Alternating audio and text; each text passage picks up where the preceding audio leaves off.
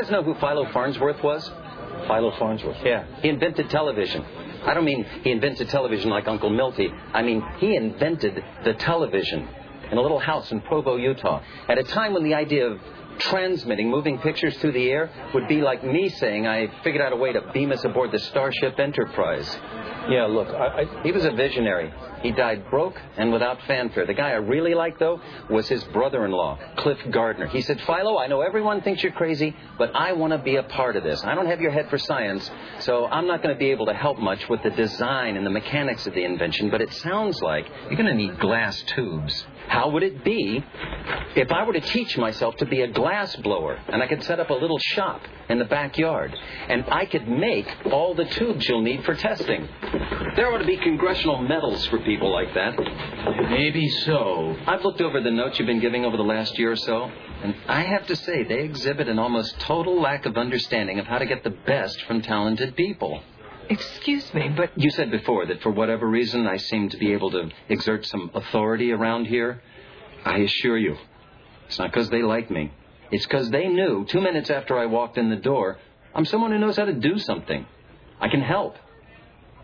I can make glass tubes. That's what they need. One last thing. The first and last decision-making authority on this show will rest with Isaac Jaffe until Isaac Jaffe says otherwise. And if you disrespect him in my presence again, I will rededicate the rest of my life to ruining the rest of yours. And if you think I'm just mouthing at you, you should ask around about me. I have absolutely no conscience about these things. Sam, why did you bring us out here? Because there's the exit. That's it. The meeting's over.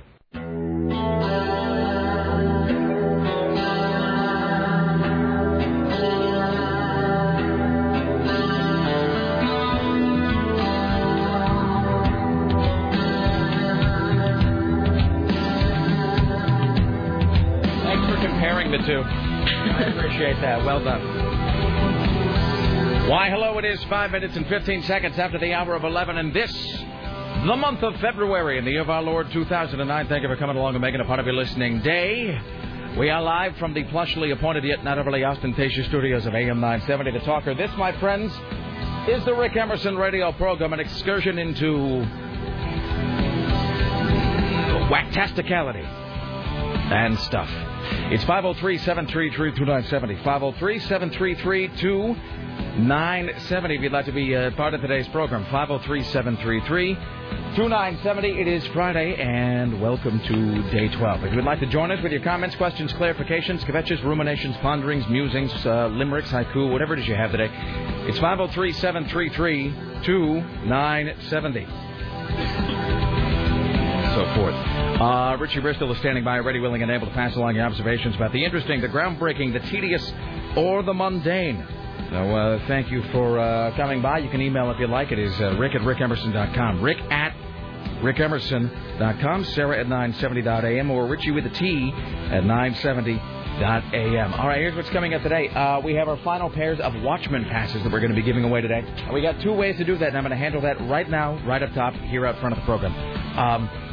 We have 2 different things we're going to be doing. One, we will have further installments of our trivia from the golden age of comics. So that's going to be happening probably later on this hour and then probably in the noon hour. Trivia from the golden age of comics. So if you are able to successfully navigate through that field of minutiae, you will score yourself a pair of passes to the Watchmen premiere, which is happening Monday night. It's sort of a critic screening, which means, you know, there's a lot of the times it's just, you know, if you get there at 5 a.m. and you just stand, you know, the line outside the building, you get in, it's like a first come, first serve. That is not the case with this.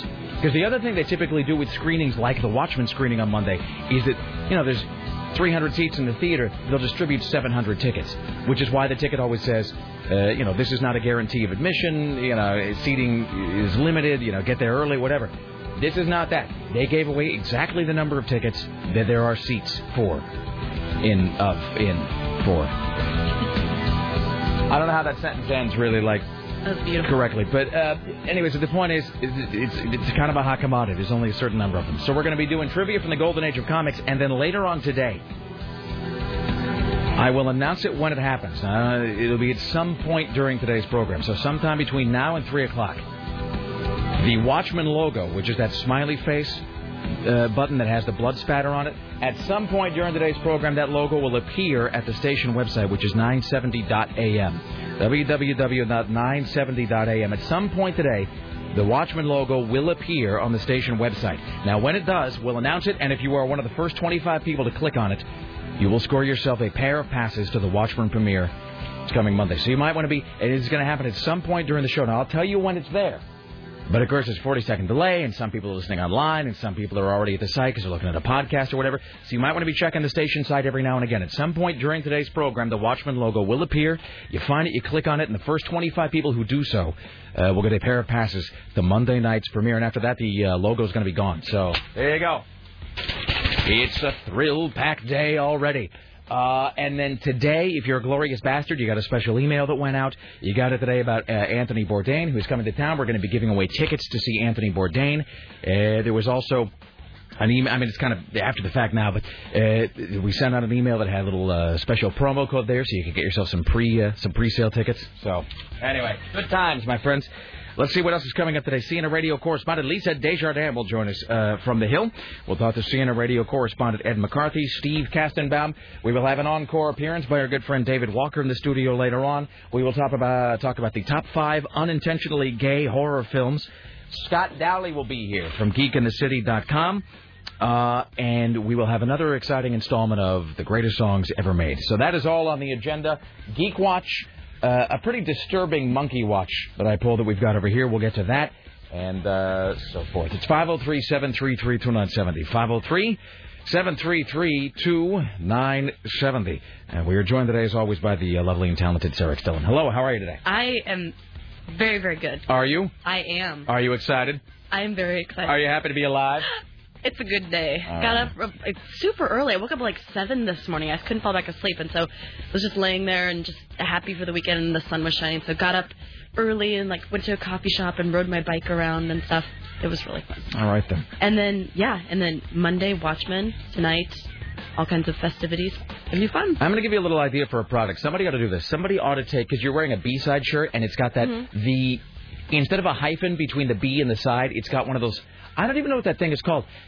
Okay, I got 3 things I'm going to mention right now. 3 things that we all know, but for which there are not names. 1, that gesture you do with your hand when you're trying to get somebody to speed up their story. And everybody knows the gesture I'm talking about. Like I do to you all the time.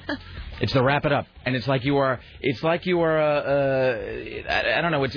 twirling something around your finger. It's like a hula hooping kind of gesture, but you do it with your hand, and your hand is horizontal, not vertical.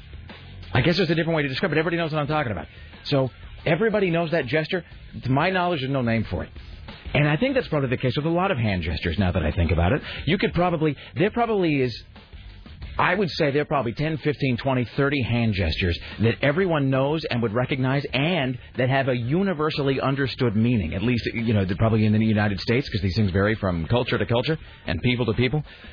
But I would imagine there's, probably a couple dozen hand gestures that everybody can recognize that you know what it means, you don't have a name for it. So there's that. Also this, that thing in the middle of the pizza that keeps the top of the box from smashing down on the cheese. Looks like a little Barbie table. You have always been wondering about that. Because I've wondered about it for years. Because it's one of our greatest inventions. I mean, and it's a thing that you've got to wonder if they had invented it 50 years ago and they just held back because they wanted to wait and unveil it later on. I sort of take it as read that there were plans already on the drawing board for a triple-bladed razor 25 years ago. But, they invented everything at once, but they just sort of parcel out those upgrades to the product as time goes on. They want to give it to, in other words, if they just rolled out the, the Gillette Mach 3 or something in 1978, then what are they going to be selling you now?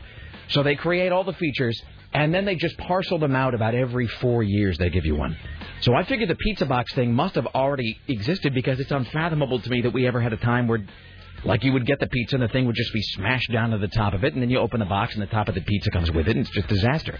So there's that. Pardon me.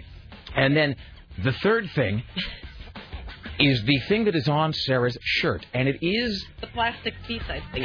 It is that yellow plasticky thing that looks like a rounded-off swastika that you put inside a 45 that adapts it so it can go on the little needle on your... another needle, but the spindle or whatever on your record player. And everybody knows what I'm talking about. And it's It's three sort of prongs that are all... It looks like a radial saw blade meets a swastika. And there's just no other way to describe it, except it's all rounded off. Everybody knows exactly what that thing is, and it's a universally understood symbol. If you see that, you know that it's for vinyl records. Mm-hmm. But I don't think there's any actual name for it. I could call it like a 45 adapter or something. I thought it was like a B-side adapter. But see, there's lots of 45 adapters. So if you look at my record player at home, there's one that's actually just... It's actually just a full circle. It's just a round metal cylinder, But that thing that you have on your shirt right there, that is a very specific kind of adapter for a record. And I don't know why it's always yellow. I don't know why it's in that shape. I don't know why it's got the little prongs that stick off the side. There's something very sort of peculiar about the way that it's designed, but they must have arrived at that design intentionally. Yeah, I mean, it has to mean something. You're right, it does look like a swastika. But what would you call it if you had to describe that to somebody? I would say an adapter, like a B-side adapter. I think you have it right. All right. Well, in any event, I'm just saying. Mm. And tonight, we're going to Storms for dinner. That's right. Lots of bacon and wine. So did she say that she's making bacon? Yeah, that's the email that she wrote to us. I read the email this morning, but I was kind of asleep and I hadn't had my caffeine, so I didn't really retain it. Hey, guys, hope you guys are still down to hang out. There will be bacon involved. By the way, when we say we're going to Storm for dinner, that's not like you. That's not all of us. It's like you're not all. Not everyone's invited. Everybody did show up and be pounding on Storm's front door, so to speak. So Sarah and I are having dinner with Storm Large and Davey Nichols tonight, just because, I guess. Yeah, so. She is an amazing cook. See, now I heard that, but it's freakish. Like it's like no detail is overlooked. Like I go there and you feel like you're at a grown-up's house. Really? Like there are candles on the table, like all the silverware and like dishes are laid out. There are courses, like different glasses for different things, like soft music playing in the background, perfect lighting. Am I going to feel unsophisticated?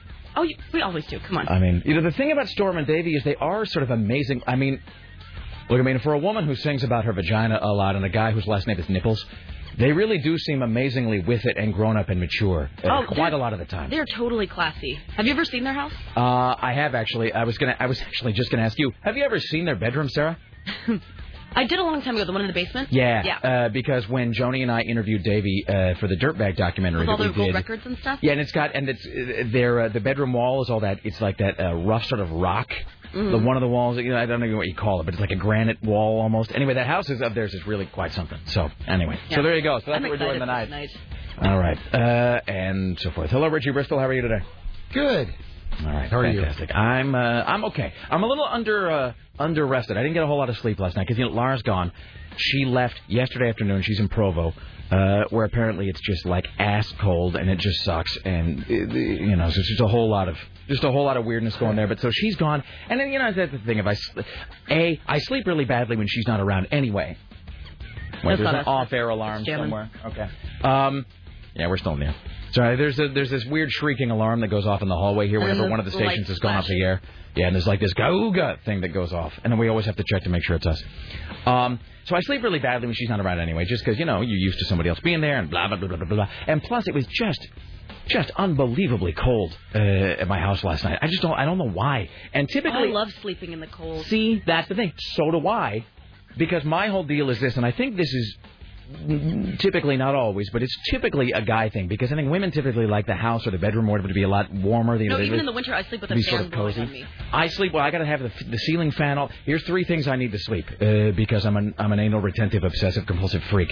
I got to have the fan going, some kind of fan. We have a ceiling fan in our bedroom, which sort of does the job. Me too. I mean, if worse comes to worse, I can get a little clippy fan that I can sort of clip onto the headboard. I want to see how many things are some... Ceiling fan, I got to have the white noise going. Me too. So I actually have a white noise generator from Brookstone that I purchased, which is a fantastic investment.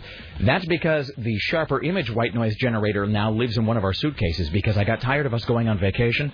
Then we get to the hotel room, and we realize we didn't have the white noise generator, which, by the way, I know we sound like the lamest, whitest people on earth right now. I bring mine to my parents' house. I'm not really able to sleep well unless I have my Sharper Image white noise generator. Can you help me out with that? So we have one from the Sharper Image, but I got tired of us going on vacation, and we get to the hotel room, and then I realize we can't really fall asleep because we don't have, like, the white noise thing. So then I'm doing that jazz of taking the... taking the clock radio in the hotel room and putting it between channels to try to get like a static. But then it always hooks up with some marimba station at about 4 a.m. So I'm trying to sleep, and then suddenly an accordion just starts blaring out of the thing while I'm deep in the REM cycle. So the Sharper Image white noise generator moves to the suitcase. It stays there now forever, so whenever we travel, it's right there. The new white noise generator from Brookstone sits right next to the bed. So I got the fan, I got the white noise generator, and then it's got to be, like, ice cold in the bedroom. Because it's that great, and I think there have been actual scientific studies that sort of back this up, that it is the combination of the really cold air in the bedroom and then the really, the actual inside, under the covers being very warm, that puts you to sleep. Mm-hmm. So the bedroom is cold, all the surrounding air is cold, but then you're in the bed and it's all snuggly warm and cozy, and then you fall asleep immediately. That's exactly what I do. I surround myself with pillows, and I have one more step. So I'll usually have a sleepy mask you put on. I don't use a sleepy mask anymore. I need to get one though because the light keeps waking me up. And I realize I'm a grown man and I just called it a sleepy mask. But what are you going to do? I think that's what Lovey Howell called it in Gilligan's Island. I have the fan. I have the white noise generator. But what I also have, which doesn't make any sense. Wait, don't tell me you leave the TV on. No, I used to. I don't anymore. Okay. I sleep with earplugs. Oh, well, fair enough. It's weird because I have earplugs, but at the same time I have all these noises going on. But so it's like a dull hum that I can hear. So because my neighbor upstairs is a teacher, and so she wakes up at 6 a.m. So it's my routine. I won't put them in when I go to sleep. Then I'll hear her, and I'll put in my earplugs and go back to sleep. By the way, how weird is it that although I clearly need to update my Sarah Dillon info card in my head, how weird is it that I knew, at least at a certain point in your life, all the things you needed to sleep? I knew you left the TV on. I knew you had the sleeping mask on. I had to wean myself off the TV because the light would start waking me up in the middle of the night. So anyway, but I realize this is why I'm a little wacky today from not sleeping all that much, is because all of these calculations I've made to sleep well at night, ceiling fan on, white noise generator, cold in the bedroom, whatever, especially the temperature, it's all predicated on the fact that usually Laura's there. And so, of course, it's double, there's two people, double the body heat and whatever. And so the bed, it's a lot warmer. And then the dogs always seem to find their way, onto the foot of the bed at some point. But I realize now without her, it's still too cold. And I don't know, I woke up at, must have been 2:33 in the morning.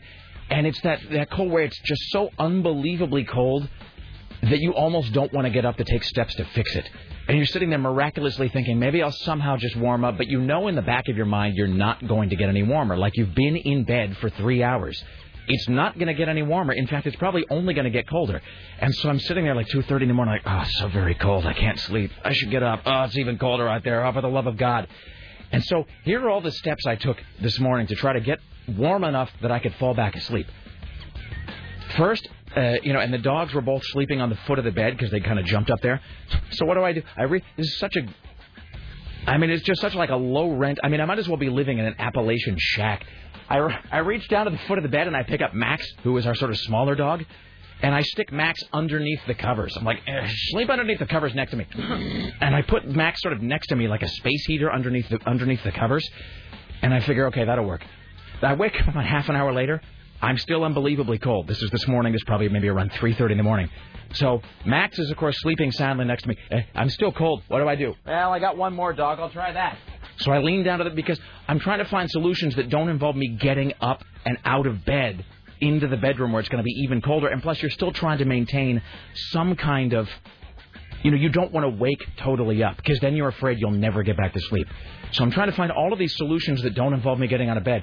So I'm reaching down, and I get the second dog, Philo. I'm like, all right, Philo, here, sleep next to Max. So now I'm under the covers with two dogs and the covers wrapped around me as tightly as I can possibly get them, trying to get it warm enough that I can fall asleep. That doesn't work. So then I'm trying to find more clothes to put on. So then I'm rooting around by the side of the bed, and I'm finding, dirty socks that are there and, a second T-shirt. And, finally, that's not enough. So then I just bite the bullet, and I get up and realize... I can have the boxer short thing going on, so I don't have, pajamas or whatever, full pajama pant things like you always see in Leave It to Beaver. So I'm just wandering around the house trying to find some pants that I can sleep in that aren't going to be sufficiently chafy to wake me. You can't go to sleep in jeans. So I end up finding this pair of Lara's pajamas that are bright blue with huge snowflakes on them. So if you had seen me this morning, it would have been me in a Motley Crue T-shirt on top of a pirate skull T-shirt with bright blue pajamas with snowflakes on them, with one black sock and one white sock, sleeping next to two small dogs underneath the covers, desperately trying to stay asleep. So there you go. So if you ever ask yourself exactly how unsophisticated and rube-like is Rick Emerson, exactly how deep does the trash go, there you go. There's the answer, kids. All right.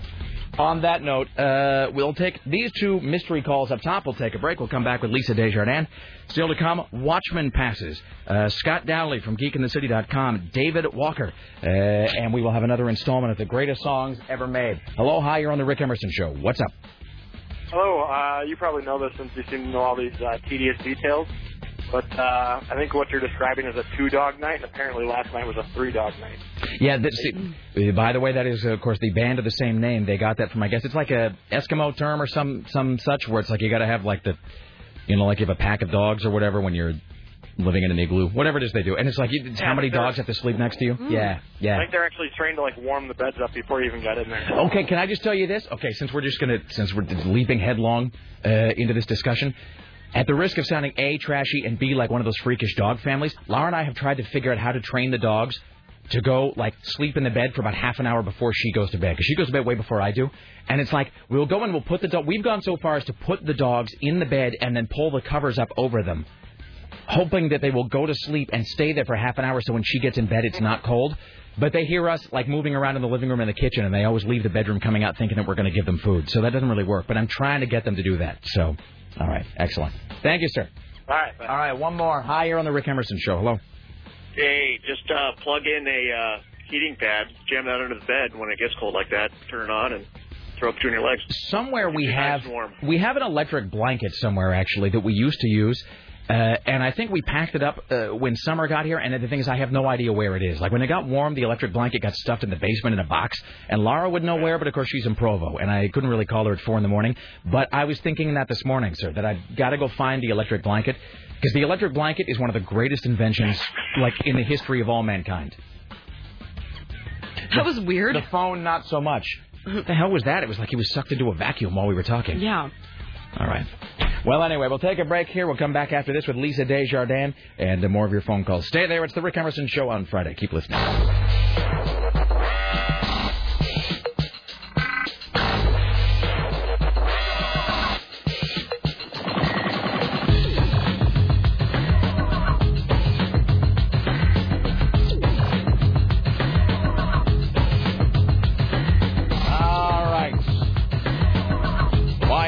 The Rick Emerson radio program at 503-733-2970. 503-733-2970. Coming up here in just a moment, we will talk to CNN radio correspondent Lisa Desjardins.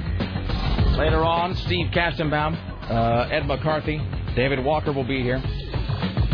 Watchmen passes as well. We'll be doing trivia from the golden age of comics for Watchmen passes. And then at some point today...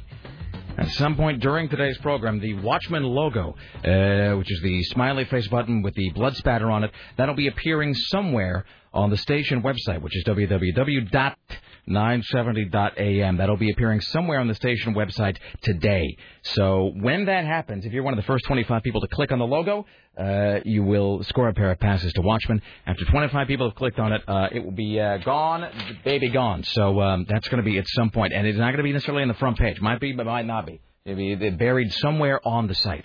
So you got to be keeping an eye on it. Apparently, somebody noted that the website apparently is operating something of a crawl right now because people are already looking for it. So you might want to be...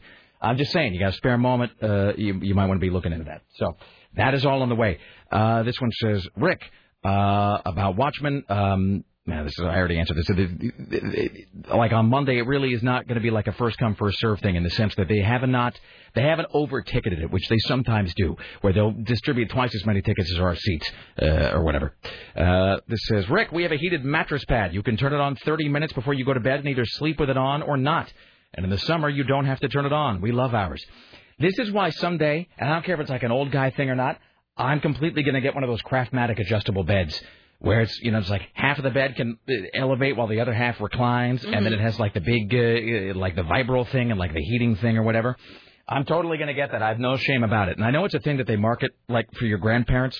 Doesn't matter to me. No, it's supposed to be like super awesome. I'm all over that. I'm all for just the huge, luxurious mattress. Because we were talking about it. Yeah, I love my bed. Like I sleep with all my pillows. Like I sleep in a mountain of pillows with a bunch of blankets. Like you want to be comfortable. Well, because you spend like a third of your life in bed. So I mean, it's really there's no point in it being. You know, it's not like you're going to be sleeping in a prison cell or something. So I've seen your bed where you have the full on. You just have the sea of pillows that just goes on like bed. To the horizon. Yeah, and I have like a poster bed. Like a four, and it has, so I have like Christmas lights, like these white twinkle lights all around the top of it. And then I have like my dresses hanging on one side, and then I have this big red velvet, like bedspread with a down comforter underneath it, and then a billion pillows. You have this, and you have this, I don't know, your place is so cool looking, but it's so weird looking at the same time. I mean, it's sort of like, I don't even know how to describe it. It's pretty weird. It's like what's going on in my head. I was just going to say, being in your apartment is like being in your head, I think.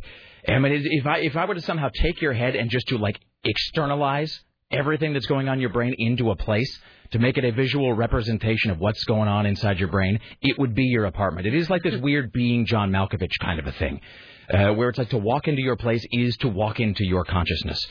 This email says, Rick, the white noise generator from Sharper Image is great. Most of the time, it masks out the irritating neighbors that like to expose all of us to their wild sexual escapades. Too bad it doesn't bleep out the putrid smell of weed. I don't know what the deal is with these darn adolescent-type tenants. They're a pain in the ass. All right, well, there you go. I don't... all right. Let's welcome now to the Rick Emerson Show from the Hills. CNN Radio correspondent to the stars, Lisa Desjardins. Hello, how are you? Hey, hello. How's life? How are things? It's good. I like the idea of the twinkling lights above Sarah's four-poster bed. It's very comfortable. It sounds really cool. Sarah's apartment is something, because I know that they're talking about selling that building out from underneath you at some point. No, they already sold it. I'm waiting. My lease is up at the end of March, and so I'm waiting to see if they're going to increase the rent or what they're going to do.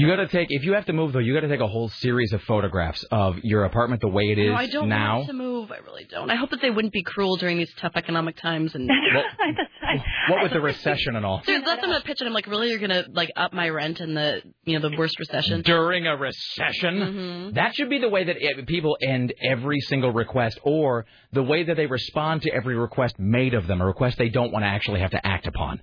You know what I mean? Hey, I need you to go clean out the inside of the microwave because it's kind of splattered with food. Really? During a recession, you're asking me to do that? And then just stare at them and just see what they say. Or even I might, it's a 30-minute wait for a table. But during a recession, do you understand? I'm just saying. Tough time. Do you want me to wait 30 minutes for a table? It's worth a try. It really is. Yeah. You know what you could probably... Okay, I'm going to give you an idea for a story right now. You know what you could do, Lisa? You could do a story on this. This could be your sort of this could be like your Jeannie Moe's style story, where where it's the sort of quirky human element as an adjunct to just the hard economic data of a story. You could do this. I don't even know if it's really happening, but you could say that it's happening and then see if you could actually create the phenomenon just by reporting on it. You could talk about how haggling is making a comeback in America. Even at places and in businesses where you wouldn't typically haggle, like haggling at a restaurant. You should totally say that. Give it a try. That's right. You should completely say that people are beginning to haggle in restaurants during the recession, and then and then just see if that gets any traction. Along those lines, at the grocery store. I used to work with a guy. My friend Todd used to do this, just because. He's one of those guys who just, as Douglas Copeland used to say, was a bit of a culture jammer. He just liked to do things that were not.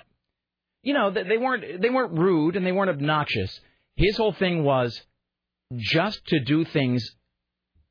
They were just 2 or 3 degrees off from normal behavior. Again, not off-putting and not disrespectful or discourteous, but just slightly off-center from the way that people typically behaved, just to sort of see what the reaction was, of people around him. So, for example. Here's a classic Todd thing. He would see somebody like in the break room or like at the lunch counter who was eating, right? And his thing is he would come up and he would go, "Hey, are you eating?" And then what? And the number of people who, while eating, if you asked them really earnestly if they were eating, about half the time they would actually stop, and there was a vapor lock in their brain for 3 or 4 seconds before they could respond, because you could tell they weren't quite sure why he was asking or what the question really meant. And they would just sort of pause, and you could hear all the gears grinding together in their head while they tried to figure out how to respond. And then sometimes they would actually say, "What do you mean?" Here's another one. I remember being in a restaurant with him one time when I lived in Washington State. And this was the first time I actually saw it done. He and I were having dinner together for some reason, and we ate and whatever. And he was going to get dessert, and he actually told me, he's like, hey, I'm going to haggle with the guy over the price of dessert. And this is not like it's some family-owned, it's not like a taco cart or something. It's like right. Like an actual, I think it might have been a chain restaurant. And he's like, I'm going to haggle with the guy over the pie. And I said, what do you mean? He goes, I'm not going to pay this menu price. I'll get it for less. And so the guy comes over, and the guy goes, and would you care for any dessert today? And Todd says, yeah, I'll have the blueberry pie a la mode, please. And how much is that? And the waiter says, well, a la mode, that'll be $3.75. And Todd says, no, I don't feel good about that. I'll give you $2. And the guy said, what? And he goes, yeah, $3.75. I don't think so. I'll give you $2 for that. And the guy said, well, no, it's $3.75. And says, look, you want to sell me the pie. I want to eat the pie. I'll give you $3 right now because otherwise I'm just not going to I'm not going to be able to get it at all. It's just not going to work. And the guy looked at us for a while, and then he actually just said, well, I guess that's okay. And he just accepted $3 for the pie. It was the weirdest thing. Wow. And it was like some weird Jedi. It was like that thing in Swingers where Vince Vaughn just, gets the waitress to agree to meet them later with her hot friend. Right. It's all very strange. Episode. Yeah, the Seinfeld where he's got the girlfriend that just can do the Jedi mind trick on her friend. So, anyway, you should do a story about how haggling is making a comeback, though, at, Blockbuster Video. Meanwhile, boy, I would love a piece of blueberry pie right now, by the way. Well, I hate to have distracted you. It. Well, now, when you say blueberry pie, do you prefer with whipped cream, with ice cream, neither, or both? I do like the warm with ice cream. Yeah. I do like that. Well, let me ask you this. Where do you fall down? Wrong way. Where do you fall on the big slice of cheddar cheese on top of your apple pie question? No. See, I'm not with that either, and I don't understand people who are. I get it. I'm intrigued by it. I'm in favor of being creative, being different. I'm good. I like that people do that, but I just don't like it. Let me ask you this. We could probably do an entire high concept topic on this at some point. In fact, I'm going to write it down right now. Hold on. High concept. And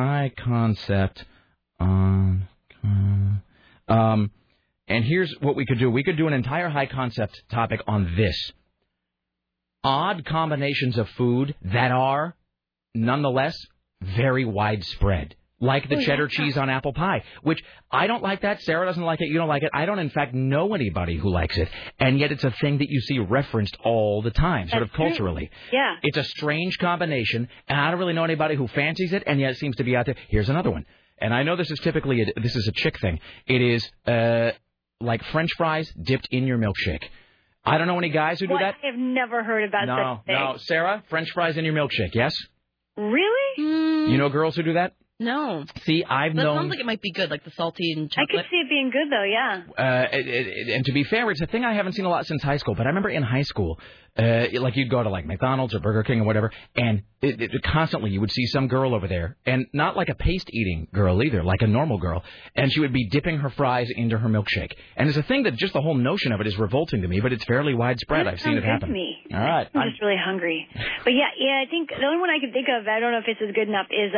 very, very popular in the South is, of course, putting the coleslaw on top of your barbecue, sandwich. No, and also with the French fries on top of that. So you've got the French fries, coleslaw, barbecue sandwich. I was going to say there's the French fries that are actually now they've also got this thing, too, now where they've started in some restaurants to start baking the fries into the sandwich. What?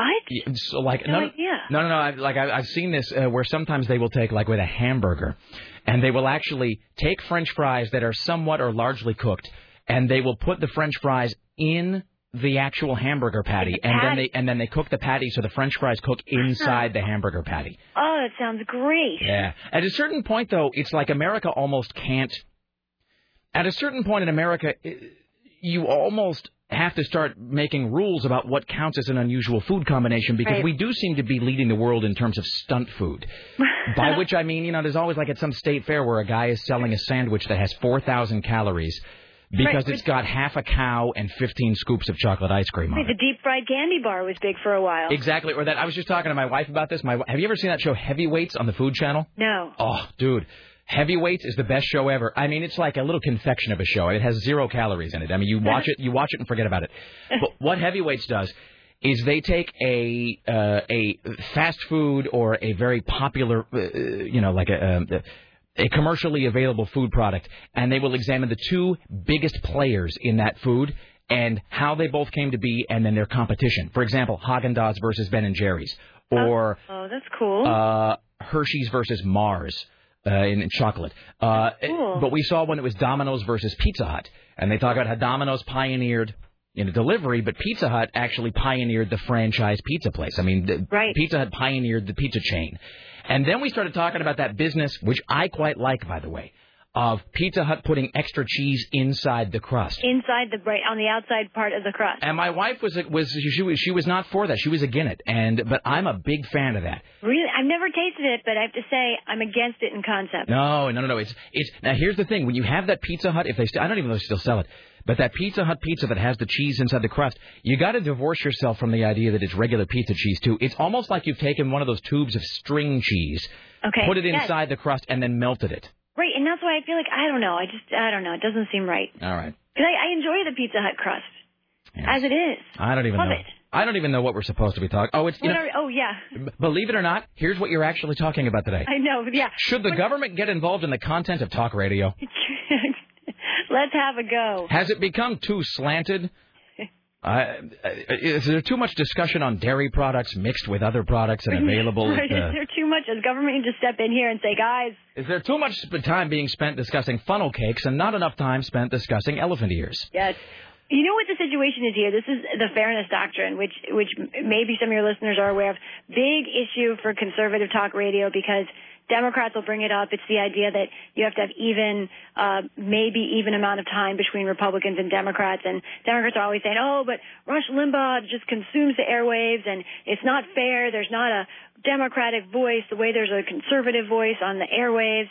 And, conservatives will say, well, that's because what they should say is that's because you guys aren't angry the way that we're angry and you just don't listen to that kind of radio. But, there's a question as to whether Democrats will try and force this to happen. And in the end, they voted yesterday in the Senate to block this idea of a Fairness Doctrine. Yeah, never going to happen. Never going to happen. But Democrats may try to change radio and TV ownership. They feel like radio and TV are owned by too few companies, which probably some Republicans might agree with, too. However, how do you split that up? It gets very tricky and very political when you're talking about who should control what in the media world. They're sort of just starting down that path of dealing with who owns broadcast companies. Well, and I mean, I was talking to somebody about this. My friend Chris Sneathen and I were talking about this on Saturday. We were at a shindig, and he was like, "What's up with the Fairness Doctrine?" And I was like, "Never going to happen." Are you kidding me? You were at some kind of party talking about the Fairness Doctrine? I was at a party at a comic book store of all things, and talking with someone about the Fairness Doctrine. Wow! And I was noting that it's never going to happen because just real quickly, and this is just to silence the sort of nitwit MoveOn.org contingent in the audience. It's never going to happen because, first of all, it would take a lot of political capital to push it through. You'd have to burn a lot of political capital if you're the Obama administration. Yeah. And they're not going to do it because, in the end, they're not going to waste political capital on something that's not going to satisfy their sort of, their idiot far-left base because it doesn't do what people think it does anyway. People think that the Fairness Doctrine means equal time, meaning that if you have 5 hours of conservative programming, you have to have 5 hours of liberal programming, and that's not what it means. The Fairness Doctrine, at least, probably wouldn't. That's right. No, and that's not what it meant. Until Reagan got rid of it, that's not what it meant. What it means is that if you're presenting a so-called divisive or polarizing issue, you simply have to talk about all the different sides or angles. But it doesn't hit on it. Yeah. It doesn't say what a divisive issue is. It doesn't say who could. In other words, you could say right now that a show like Bill O'Reilly or Rush Limbaugh or this show is, in fact, covered under the Fairness Doctrine because I do give, I mention the other side of an issue and, and then I follow that with disparaging and ad hominem attacks. But still, I mention it. So technically speaking, I am following the letter of the law. So it doesn't do what people think it does, and they're not going to waste any political capital on it. Yeah, I think there's a big brouhaha in my mind. I don't know. I think on both sides, it's just Democrats that are mad that they don't have a Democratic Rush Limbaugh, and then it's Republicans who are maybe a little bit nervous, but I think who mostly like to get mad about stuff like this and see that this is a great chance to get all of their people, all incensed, and they're going with it. Yeah, well, and the reason that there is no Democratic Rush Limbaugh is because whenever they try to put one on, no one listens to it. No, they don't. The end of the story. Don't. It's not how that goes. It's just get over it. Move on. Exactly. On that note, big plans for your weekend. Just random stuff. Okay, and we're done. I'm doing volunteer, all right, that kind of thing. I don't want to be all like, aren't I? You know, whatever. All right, you're going to go off. You're going to go read to the blind, and then you're going to raise a barn. Cleaning up poor inner city schools. I'll see. Now I feel like a bad person for mocking. All right. Enjoy your afternoon, your weekend. We'll talk to you soon, Lisa. Okay, great. Thank you. There you go. All right, fantastic. I couldn't tell if she was so wholesome and sweet. Seriously, and I couldn't tell if she was winding me up or not when she was like, "I volunteer," and I was like, "Is she saying? Is she? In other words, is she sort of?" Of course she does. But I thought she might have been sort of joking in the sense that, like, she knows kind of what her image is, and she was sort of like joking, playing around, like being a little meta with her own image. And then, of course, no, she, she's going to go clean up inner cities. I'm going to be sitting at home eating, doing nothing. Hello, let's welcome now to the Rick Emerson Show from New York City, CNN Radio correspondent Steve Kastenbaum. Hello, Steve. Hey, how are you? I am fantastic. I will not be volunteering for anybody or helping anybody with anything this weekend, just FYI. Oh, okay. I'm taking it easy. It's going to be some Rick time. Yeah, I'm taking personal days for myself this weekend, Steve. You deserve it. I really do. I mean, I deserve a break today and tomorrow and Sunday as well, so and so forth. Quite a week we've had. All right, so did I read this story incorrectly this morning, or is the government now going to have – it's not a majority share this is Citibank, Citigroup, because I know there's like a lot of late-breaking news on this and whatever, but I mean, so the kind of bottom line this for me, where is the government in terms of the banking industry right now in this country? Okay, so when the federal government gave Citibank billions of dollars as part of the TARP funds, they in exchange got what we call preferred stock, preferred shares of stock, which pays a dividend, and they get that money no matter what. The government decided in a show of support for Citigroup to try to drum up confidence in this bank that's been ailing despite the government aid. They converted a lot of their preferred stock into what's called common stock, the stock that you and I can buy out in the open market, and you're taking more of a chance. It's completely dependent on the bank doing well if you want to make a profit. So they're going to own 36% of Citigroup's common stock, which means you and I will now own part of Citigroup and every other American. So congratulations. We just bought a bank. That's great. Do I get a calendar or a pen or something, or maybe some Post-it notes? I'm sure we can arrange that. Ugh, all right. So go ahead. So basically, the idea was to, not only instill confidence, but, make it easier for the bank to lend more money. Well, I've been watching the stock all day, and so far it hit a low point of $1.50 a share. One of the three largest banks in the United States selling at $1.50 a share. Unbelievable. That's one of our very fine sponsors, Viso, more of everything good, a fine, tasty, wholesome, all-natural beverage made and sold right here in Portland, Oregon.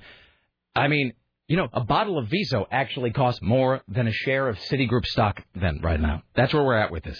It costs more to use a Citibank ATM if you're not a client of the bank than it does to actually buy a share of its stock. Well, that's fantastic. And by the way, I mean, look, I don't know a whole lot about stuff and things and whatnot, but doesn't it seem like we ought to just stop lending people money for a while? I mean, maybe take a good year where we just don't lend anybody any money for anything. That's what's going on now. Essentially, it's really hard for a whole segment of society, whether it's in business or just on the personal level, to get a loan, to get credit. If you've got really good credit and you've got a job and you've got the salary continues to come in, then you're fine. But there's a whole sector of society that can't get credit right now. And it seems to me, because I know that's one of the banks was saying, well, we need to get the stimulus money. We need to get we needed this bailout so that we can get back to the business of loaning people money.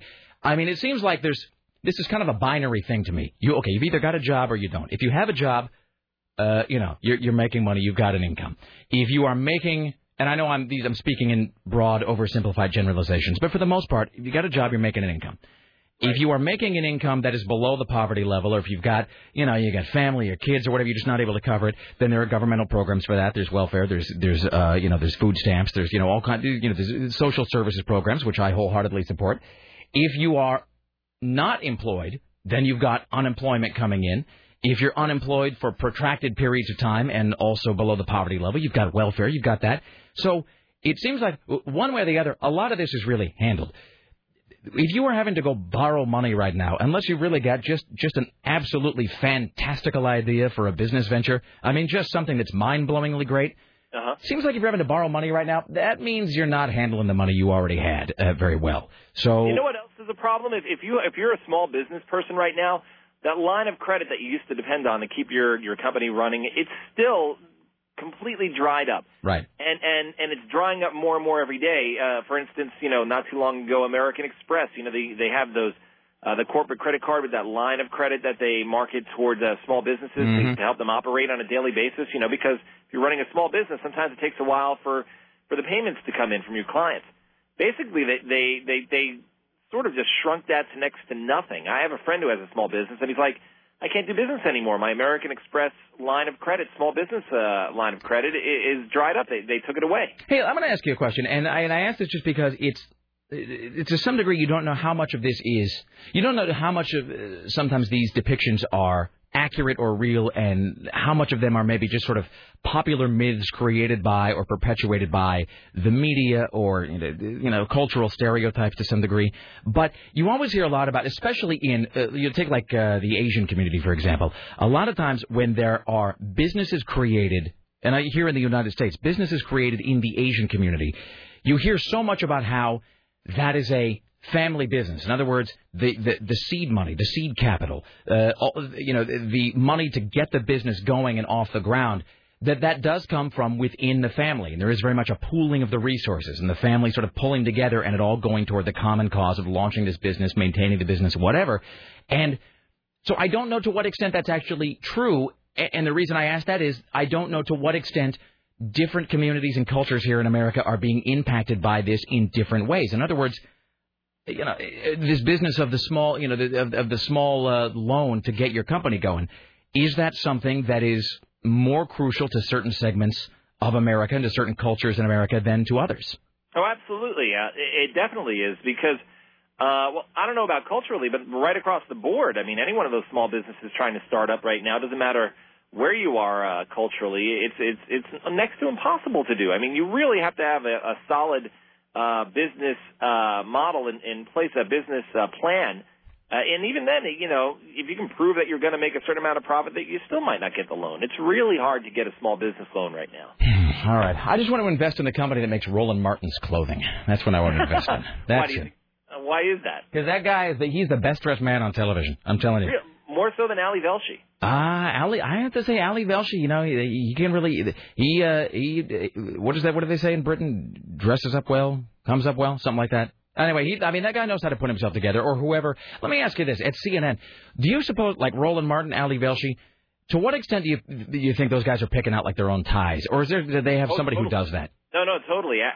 His suits are actually handmade, hand-tailored suits. Ali Velshi or Roland Martin? I don't know about Roland, but Ali's are. Yeah. I mean, I understand that they're probably hand-tailored, but my thing is, like, is he picking out himself what to wear, or does he have, like, somebody? Like, I just said, I'm not even on, like, the Ali Velshi level, and, I don't make any of my own clothing decisions. That all goes through Sarah Dillon, because otherwise I'd look like a rodeo clown.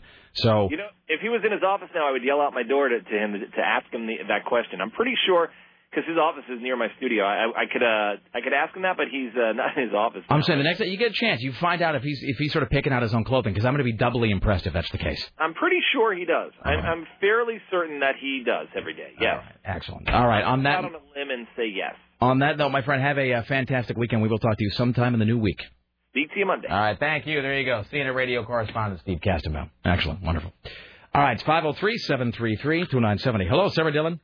Hello, Rick Emerson. By the way, many people are telling me here, this is, as I suspected, it says, this email says, the string cheese is the cheese in the crust of a stuffed crust pizza from Pizza Hut. Well, string cheese is mozzarella. Yeah, that makes sense. It's pure mozzarella. And I mean, not like the pure kind where it's like the kind of the weird balls suspended in liquid or whatever it is. But I mean, it's more, in other words, it's not like a blend or like a Colby or something. So string cheese. Yeah, well, you see me. I eat string cheese every day. Oh, no, we got a huge... at any given time, and you open our fridge, at any given time, here's... It's the best snack. These are the three things you will see in our fridge, always, no matter what else is going on in our lives. We got three things in the fridge. One, we got string cheese. Two, we got a big bin of spinach, which Lara just puts in everything. Doesn't matter what she's making. Just a huge fistful of, like, baby spinach leaves. That's the two. And the third thing is that Tapatio, like, hot sauce... stuff, you know what I'm talking about? I think, like, rooster sauce? It's like, but, well, rooster sauce is more of an Asian thing. It's like, you see this in a lot of Mexican restaurants. I know what you're talking about. Yeah, it's like the sort of it's like the Mexican restaurant version of of Tabasco. Because, you know, like in certain, like especially like in the South, but a lot of like, you know, diners and whatever, there's just a bottle of Tabasco everywhere you go. And in the Spanish-speaking world, the equivalent of that is Tapatio, which I hope I'm pronouncing that correctly. Big ass bottle of that constantly. In fact, I now have two bottles in the kitchen or in the refrigerator right now, just in case like one should run out. So. My one constant is I always have a huge jug of milk. Yeah. No. I always have to have milk. I'm addicted to milk. You know, people I'll go through like a gallon a week. You know, people who don't like milk. I don't understand that. Milk is good with everything. My favorite meal is like really good pizza and a big cold glass of milk. See, I'm so glad to hear you say that. Oh, I love it. I think it complements everything. Sometimes I'll talk to people about milk and I'm like, oh, milk is disgusting. I don't drink that. And I just don't I mean, look, if you're like lactose intolerant or something. See, me too. Yeah. I'm saying to me, that's a thing that you got to have around. You can't, like, if there's no milk in the fridge, like just for coffee, if nothing else. I mean, come on. But if there's no milk in the fridge, I'm like you where I get a little twitchy about it. Like, I've got to sort of have it there. It's like a comfort food. I have to. It goes wonderfully with everything. And when I was little, like my mom, that's how I was raised. Like, every morning for breakfast, we'd have a cup of juice and a cup of milk and then... You totally had the breakfast on the side of the cereal box. Oh, we totally Part did. Of this nutritious breakfast. You were having the rest of the nutritious breakfast. Oh, no, it totally was. A cup of... Yeah, and we had to drink all of our milk and all of our juice. Final thing. You know what I always have to have milk with? The food that, like, whenever I have it, I have to accompany it with milk. And I don't do this a lot because I'm not much of a sweets guy, but every now and again, I'll get the craving for just a plain, regular, pure Hershey's chocolate bar. Like, not the fancy kind that would, like, crackle stuffer and whatever. Just a regular, plain Hershey's chocolate bar every now and again, but it must be accompanied by a glass of cold milk. So do you have different drinks that you eat different foods with? Yes. Like, for example, like every time I go to McDonald's, never drink it in life, but every time I go to McDonald's, I have to order a Sprite. Me, Dr. Pepper at McDonald's. Yeah, I never drink Dr. Pepper except at McDonald's, but that's what I have to get. And whenever I get, like, the Safeway chow mein, I always have to drink a Diet Dr. Pepper. You're freaking me out. It's weird. So you have drinks that you have specific things with. Absolutely. No, there are all kinds of meals that have to be accompanied by a certain food. Yeah, Taco Bell's always or by a certain drink. Yeah. All right, we're going to stop. Yeah. All right, take a break. Back after this with David Walker. Later on, Watchmen passes, ladies and gentlemen. Another installment of the greatest songs ever made, and Scott Daly coming up later on. Stay there. It's the Rick Emerson Show.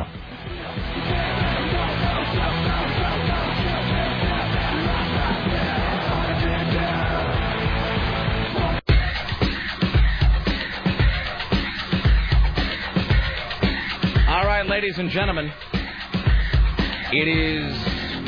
just a little bit after noon on Friday, February 27th, 2009. The Watchmen logo is now up. And I've been searching for it for 5 minutes, and I can't find it. No, get there. Now, don't instinctively click on it. No, I won't. When you see it.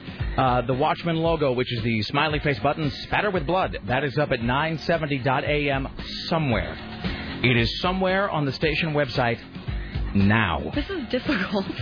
The first 25 people find it, click on it, you score yourself a pair of passes to see Watchmen. That is the premiere coming this Monday. Coming Monday, ladies and gentlemen, March 2nd. So if you go to 970.am right now, 970.am, the Watchmen logo is stashed somewhere on the station website. You find it, you click on it, you will score yourself a pair of passes to Watchmen this coming Monday. And then once the 25 pair are gone, then the logo is deactivated and I think vanishes shortly after that. So it's up right now at 970.am. Do not despair, though. We are going to be giving away at least one more pair today. We will endeavor to do so with our trivia from the golden age of comics. So that's coming up later on in the program. It's 503-733-2970. Also Scott Daly from geekinthecity.com and another installment of the greatest songs ever made. Let's do these calls, then we'll welcome David Walker to the program today. Let me just... you're on the Rick Emerson Show. Hello. Hey there. What's up? You said something about Barbie tables.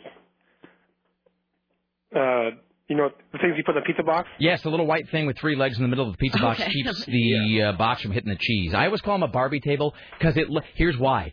Because it looks like something that, like some low-rent kid would have. It looks like a thing that the mom and dad would sort of scrub off in the sink and give to an, like a kid is like, no, this is from the Barbie collectible. It's a patio table thing. Here you go. Right. Well, I also call it like a mice table. For when put the pizza on the ground. Anyway, mice were going to be eating. Let me get to what I was see what that means. Was this an ancillary point you're making right now, or is this the thrust of your point? I'm just really tired. I'm sorry, man. That's okay. Go ahead. Okay, what we call the pizza saver. Who is we? I'm going to own a pizzeria. Okay, all right. You said something about Pizza Hut being the first pizza chain. That's, I believe, is wrong as well. My step-grandfather founded Pietro's, and he had about 40 stores before they sold it to Campbell Soup. Wait, hold on. So someone in your family founded Pietro's Pizza? Yes. That's fantastic. Wow.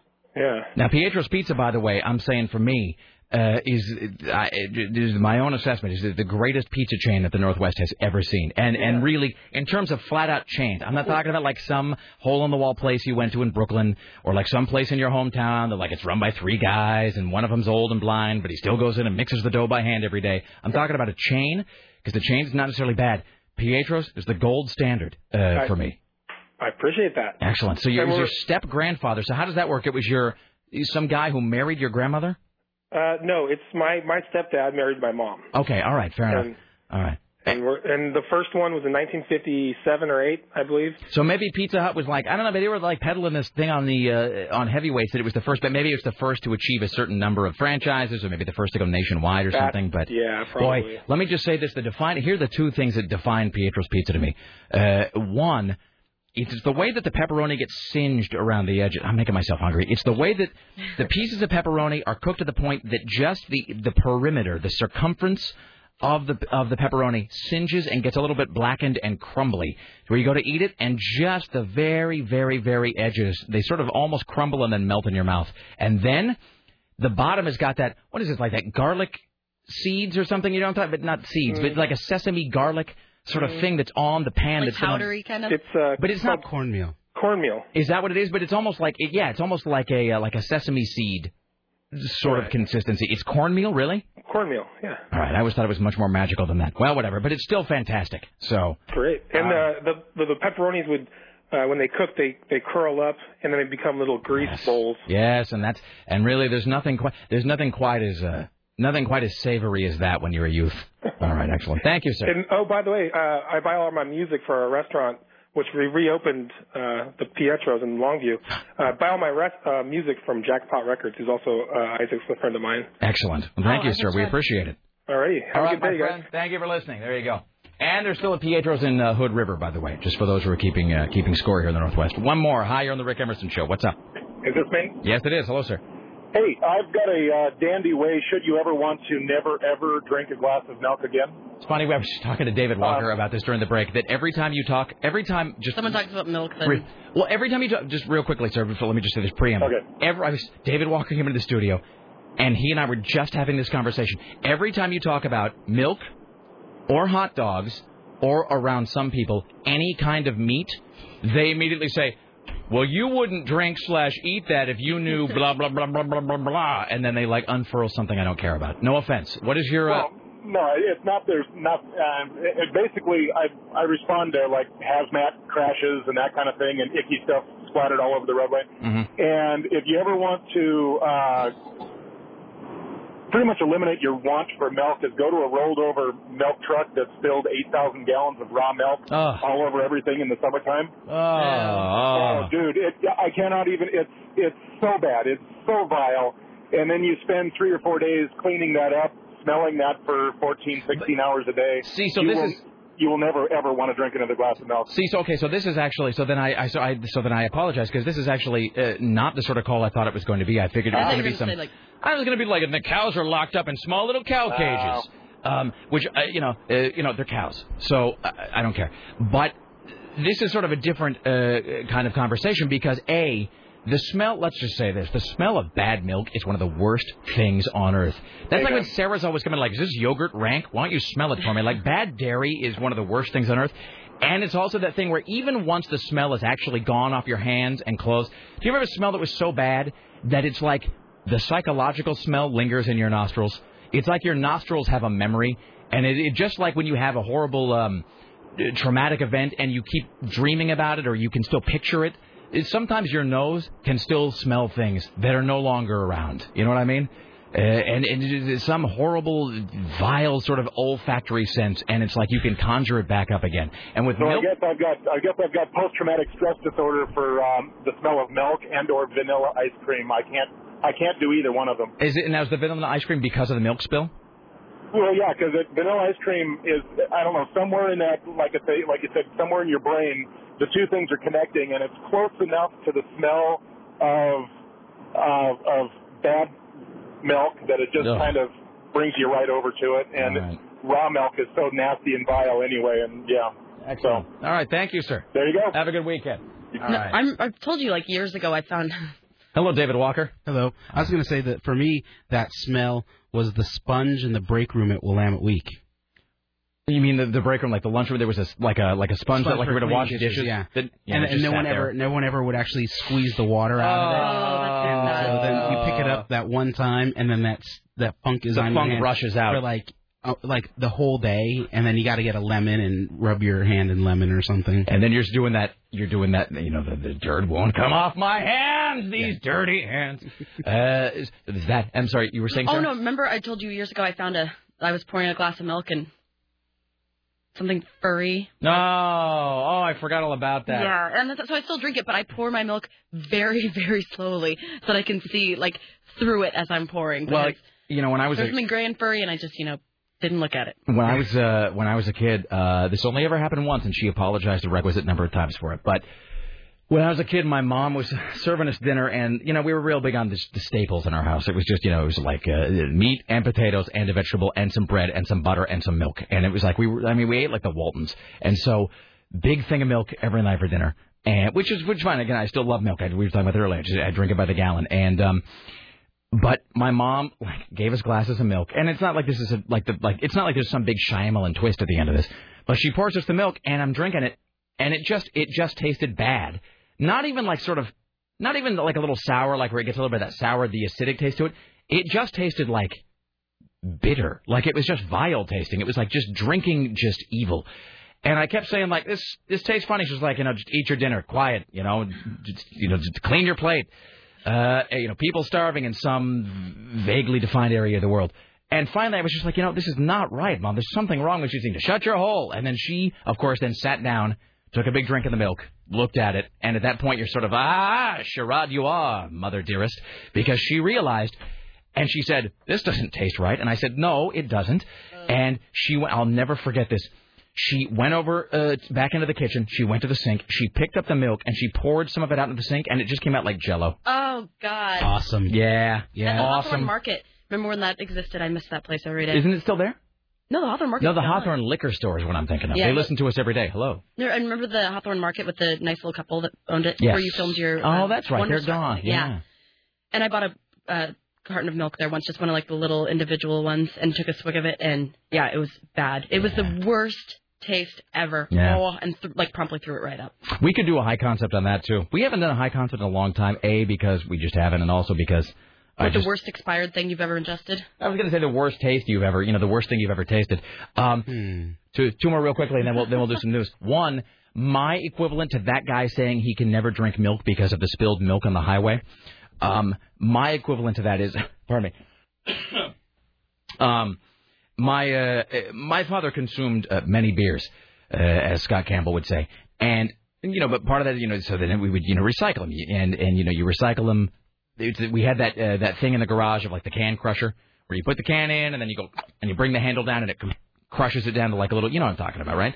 And so my brother and I would be assigned to go crush cans and then put them into a, like a Glad bag, and then we would take. And that was always a lot of fun too, especially when you grew old enough to be embarrassed by that. Here I am with 9 Glad bags of beer cans. Yes, weren't you just here last week? Yes, I was. I'll take that $3 now, sir. That's like what's embarrassing for me because my recycling bins are full of, beers and like bottles of wine stuff because I always have everyone over at my house and then we'll all go out, so I'll have like, 6 people over. But I have to deal with all the recycling. And they think it's just, that girl who lives in 5. It's embarrassing. I almost want to, take it and put it in somebody else's recycling bin. That's cash back. The deposit? Come on. Yeah, you don't want to give up that money. Love me. Yeah. I don't know. But I would, so we would sit there and we would do it like once every 2 weeks or so or whatever it was. But the thing is, Kennewick, of course, is a desert and it gets to be like 110 degrees or whatever. And the cans, You know, my dad wouldn't crush them. He would finish them and he'd throw them in the bag, and then they go in the garage. And then about every 2 weeks, we'd go in and we'd crush like 3 or 4 Glad bags full of beer cans. That, you know, you never get all the beer out, and it's been sitting in a garage, and it's Kennewick, and it's 109 degrees or whatever, and it just ferments. And so the smell of just bad, rotten, stale beer, like, to this day, I can smell it. I can close my eyes, and it's like, I am there. It's, for me, I used to work at Fred Meyer back before they had the return machines when you bring them empty. So when you sealed it by hand, that was my job. And so that is the worst smell. But the only thing slightly worse than that is when people put their cigarettes out in the beer can or the beer bottle, and then it sits and ferments. Mm-hmm. But to this day, if I go to, it doesn't matter what grocery store I go to, if I have to walk by one of those machines, that smell comes in, turns your stomach, and it's just like, it just brings back just just terrible memories. Well, because smell is the sense that is most strongly linked to memory. People think that it's sight or whatever, but it is not. It's actually smell, which is why as soon as you open like an old Life magazine and you smell like that kind of, you know, that old musty magazine smells like, you know, my grandfather's basement or whatever it was, you know, they immediately take you back. That's why bookstores do that to people. So my final one is, when I was a kid, I had, like a lot of kids, I had a problem swallowing pills. I couldn't do it. And, you know, I think you have to get to a certain age where you have to just, you know, you have to power through swallowing an aspirin or something once. And once you do it once, it's like swallowing a pill is like putting in a contact lens. You just don't think you can do it. And you just get a whole thing in your head. You're like, I can never put this thing in my eye. Just like with that, it's like, I can never swallow this Tylenol or whatever it is my mom's trying to give me. But once you put in the contact once, you realize you can do it. Once you swallow a pill once, you can do it. But I went through a long time as a kid. I think, you know how like some kids wet the bed till they're like 9? Until I was like, I don't know, way older than I should have been. I just chewed up all my pills. Anything I had to take, I would just chew it up because I couldn't swallow it. And I mean anything. Like, not just aspirin. Like, to this day, I can just chew up fistfuls of aspirin if I have to somehow because it just doesn't, because I got used to it. Yeah, I can't. I couldn't do that. Okay, but you know what else? I would chew up that. I'd have to, if my mom gave me a Tylenol, I'd have to chew it up. If she gave me, like, you know, like, what an antibiotic or whatever, you go to the doctor and they give you a thing, you chew that. And the other thing is, my multivitamin, and not like the Flintstones kind. I mean, like the cheap ass, like the kind that's the big bottle. And a multivitamin, when you chew it up, it's like chewing up Satan himself. It's just the worst taste. Because sometimes you burp them back up. Yes. And no. And so because of that, there are certain breakfast cereals that I can no longer eat, and I won't name them, but there are, well, it's Special K. To this day, I love Special K. I can't eat it, and my mom had it around, and I would eat it. But you know, but after that, having gone through that whole phase where I had to chew up my vitamins, I can't eat Special K because I think they add, you know, they fortify it, which means they add vitamins after the fact. And one of the vitamins, and I think it's like B12 or something. Like the smell in that Special K is exactly like the taste when I used to chew up those multivitamins, and so I couldn't eat it if you put a gun to my head. There's just no way. I could never do it. So all right. Well, there you go. See how relatable we were just now? Let's do this. Let's go to the news desk. We'll roll out some stories for the people. Then we'll break and get caught up, ladies and gentlemen. At the news desk, David Walker. And now, from the CBS Radio Center in downtown Portland, this is the news. President Barack Obama today said he'll withdraw American combat troops from Iraq over the next 18 months. He made the announcement in a speech earlier this morning. He said his administration will, quote-unquote, proceed cautiously on the withdrawal, and that U.S. commanders will bring about... Wow, this is a really poorly sentence. I should have just been making this up on my own. Anyway, he's pulling the troops out of Iraq, ladies and gentlemen. And so this is over 18 months? Over 18 months, yes. I believe the official date that they want to have everybody out is by August 31st, 2010. Now, but the thing to keep in mind is that this does not mean all of the troops are coming out of Iraq. This is very much similar. Well, it's like Korea. Like, all the troops never come out of anywhere. No. Like, once we're there forever. We're there, exactly. We're kind of like herpes that way. Just because you don't see us doesn't mean we haven't gone away. And I think we're still in Saudi Arabia. Aren't we still there? Haven't we been there forever? We're everywhere. We are. We're like, I don't know. I can't come up with a good comparison. I'm sort of off, but we're like dry, itchy skin. We're everywhere. We're exactly like that. No, we are. But you know, we're the God damn it! Now I can't think of one. What's a thing that's everywhere and funny, Sarah? I don't know. I think Dave, I think he. Lint. No. But you know what I mean. But you know, Linda's in no way as funny as herpes. That's true. Yeah. But I mean, it's like, but you know, we go as long as you don't have herpes. But we go somewhere. And then, like, no, we're leaving. And then, but what about these 50,000 guys? Oh, don't worry about them. They don't really count.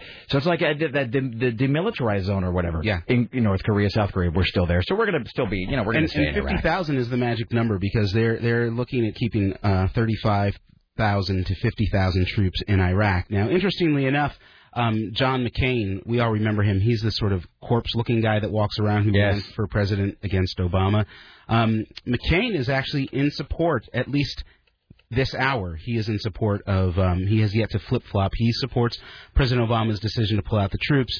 McCain said that, well, he said that this was significantly different from the plan that Obama pushed during the campaign, but he's still in favor of the withdrawal. Sarah and I were talking about this, actually, before the show.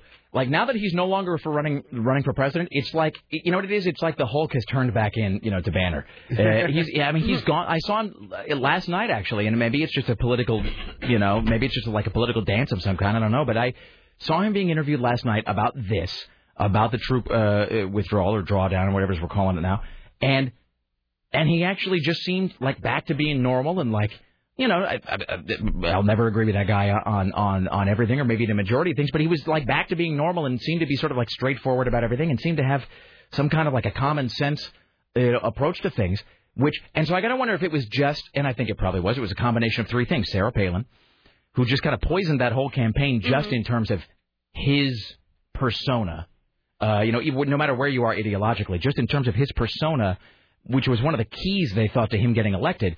It just diluted the whole thing down. It just tarnished it. And that and the fact that he was surrounding himself probably with the wrong guys who were whispering a bunch of crap into his ear about here's what you need to do. Here's what you need to do to appeal to this demographic, John. And thirdly, the fact that probably just at a certain point, don't you imagine when the presidency is like within reach, you just go, you know, you're just like, F it, I'll do whatever it takes. Well, in his case, most definitely you get that feeling. But it's interesting because I was thinking about this with a lot of these Republican governors who are now saying they don't want to take the stimulus money. And I think that there's just like there's something about the GOP. They're sort of like really bad malt liquor.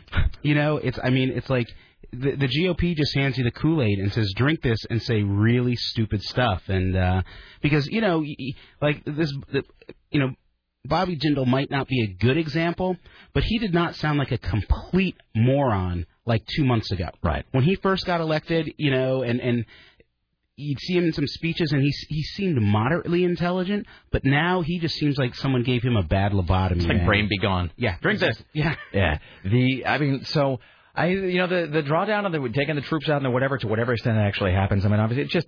I mean, I'm, you know, not to say anything, but anything anybody don't already know, the $3 trillion we've thrown down that particular hole. But it does, you know, I understand why they can't do it overnight. I mean, logistically and politically and all of that. I understand why he's got to say, look, you know, in 18 months we're going to start, you know, we're going to start bringing folks home and all of that.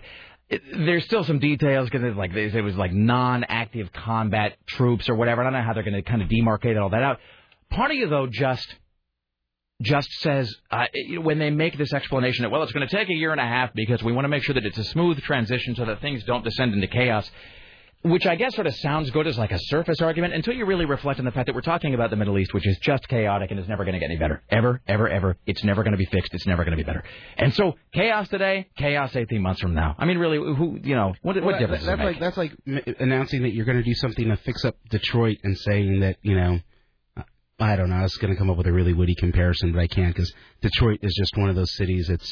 They just need to put a big closed sign. Totally. You know? Right. A little dome over it. Yeah. And closed for repairs. And under new management someday. Yeah. That's it. I mean, yeah, there are certain places in this world that need a hard reboot because sometimes you can do a Control-Alt-Delete, you know, and you can close the applications that aren't playing nicely with the other applications. Sometimes you got to reformat that C drive. And there are whole sections of this world, and I'm not excusing our own country and our own society from having some of these problems. But specifically, talking about the Middle East, as Detective as Al Giardello said on Homicide: Life on the Street, nothing ever gets better, nothing ever changes, and that's just sort of the way it is. So I figure if it's going to be chaos, I'd rather be chaos with like fewer American guys getting shot at. I'll take that over more. I agree. Let's do one more here, and then we will take a break. All right. Well, here we go. This is sort of interesting. I'll ask this question to both of you. Is a bathroom an optional extra when you're at 30,000 feet? Do you mean, is it a perk? Yes, is it a perk? Is it something that you should get for free? A natural bodily function?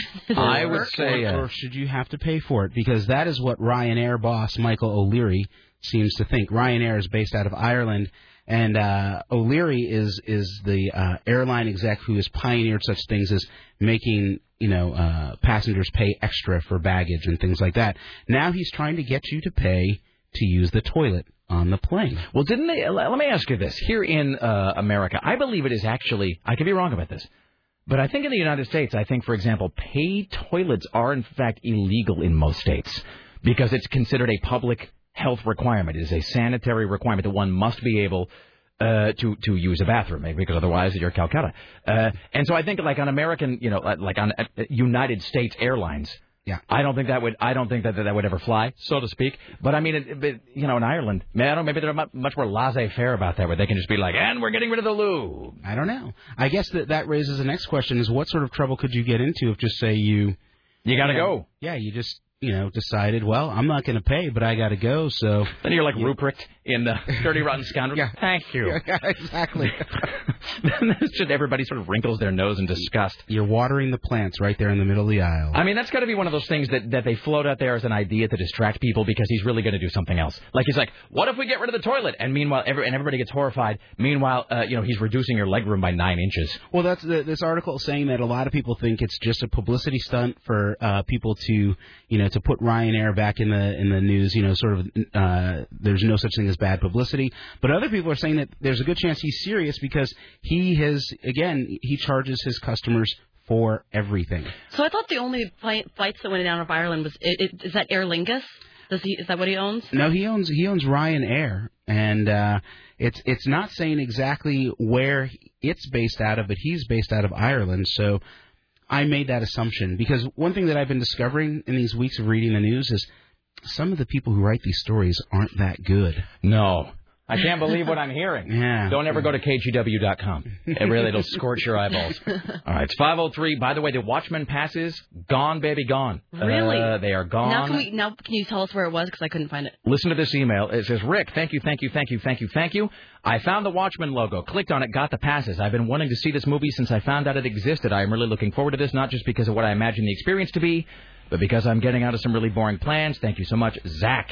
Many people are saying this. Hey, this one, awesome. I got myself Watchmen passes. I am stoked to have them. Thanks so much. I got one too. Woo, I just got my Watchmen passes. You guys are the greatest. Woo. Yeah, this one is just woot, woot, woot, woot, woot. So there you go.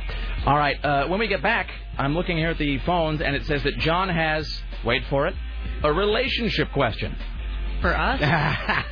He must have dialed the wrong number. Yeah. All right, John, your call when we get back. More from David Walker later on. Scott Daly and the greatest songs ever made. Stay there. It's the Rick Emerson Show.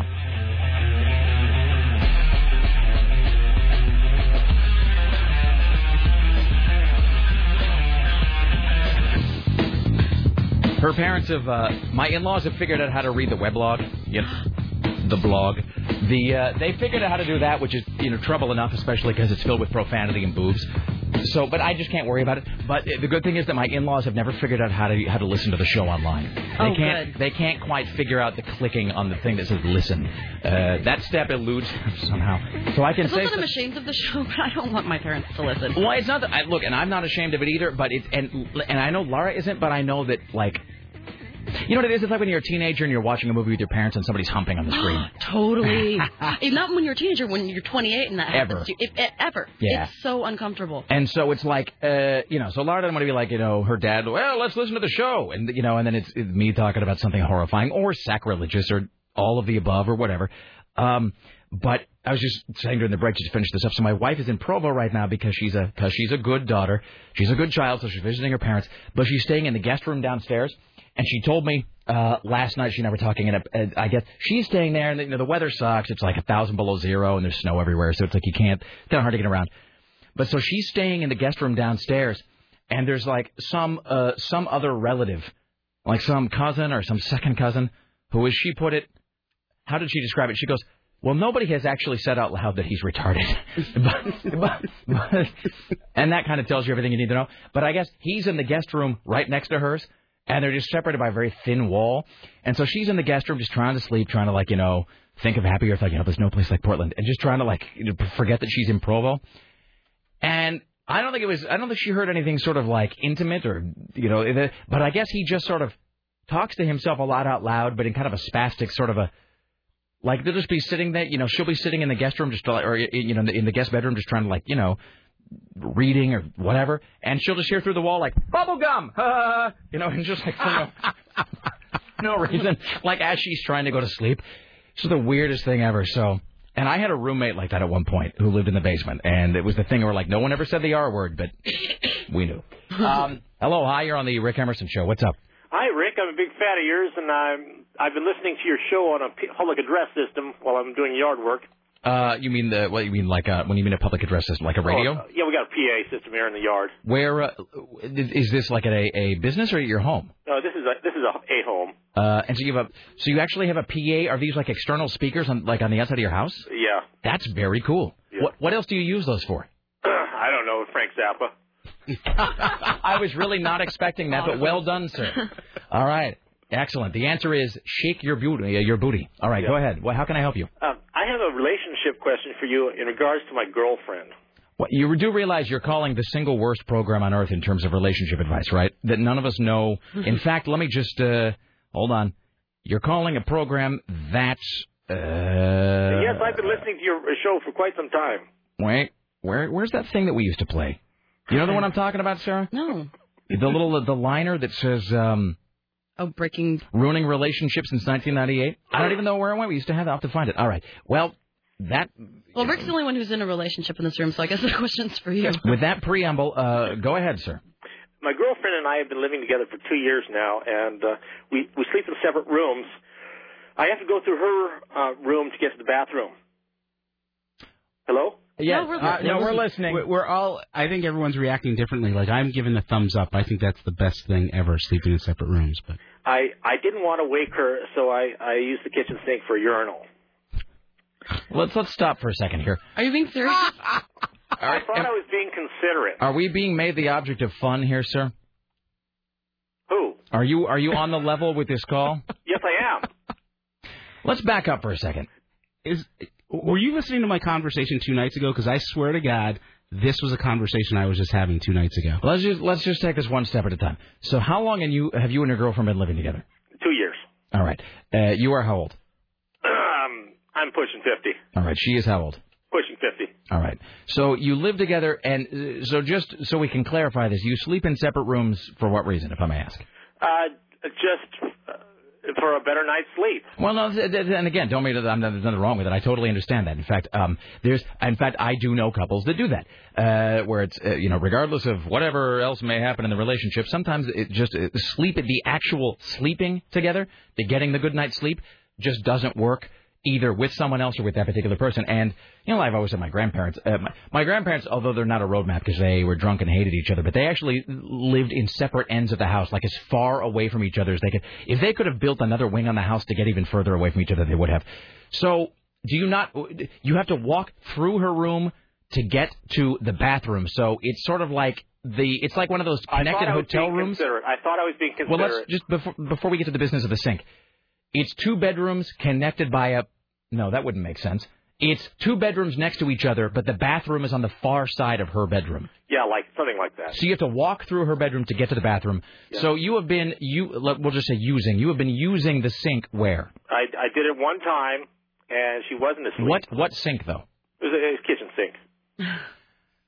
Okay. Did you tell her? No, I didn't want to wake her up. I thought I was being considerate. She wasn't sleeping, and she... Oh, and she discovered you in the act? Yes. Wow. Oh. Well, first of all, that's pretty... Were you standing on a chair? No. Were you... Are you tall? Well, I guess so. But I mean, and keep in mind, we're going to keep this very clean here, but this is a question of sociological import, as Janis Joplin would say. So, you know, here on the news talk radio station that is AM 970 KCMD Portland. Well, that's kind of impressive, actually. That you, I mean, is the sink real low to the ground or something? No. Well done. So she comes in and you are using the sink for that purpose of toileting, as they say in nursing homes. What did she say? Well, she's just furious. I mean, if you know, again, keeping it clean, did she go like, "What are you doing?" Or, she shrieked. Yeah. Did you? I have to ask. She wants to call Steve Wilkos. I have to.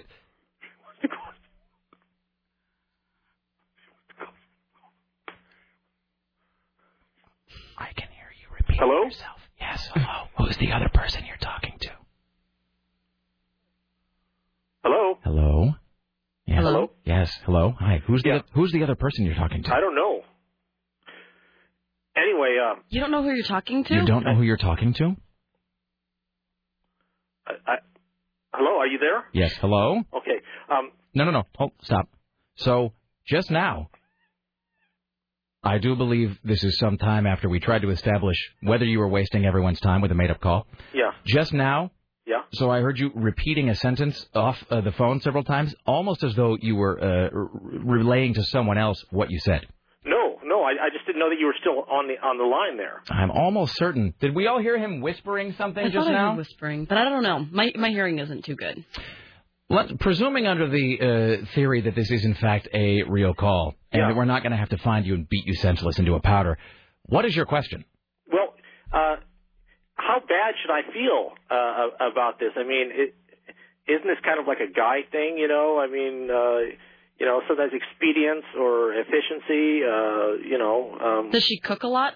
Like, no, she doesn't cook. She doesn't cook at all. David Walker, you want to take a swing at this one? How bad is it? Well, you know. I mean, it's all relative. How bad is it to her? Whose house is it? Like she won't let go of it. Whose house is it? It's mine.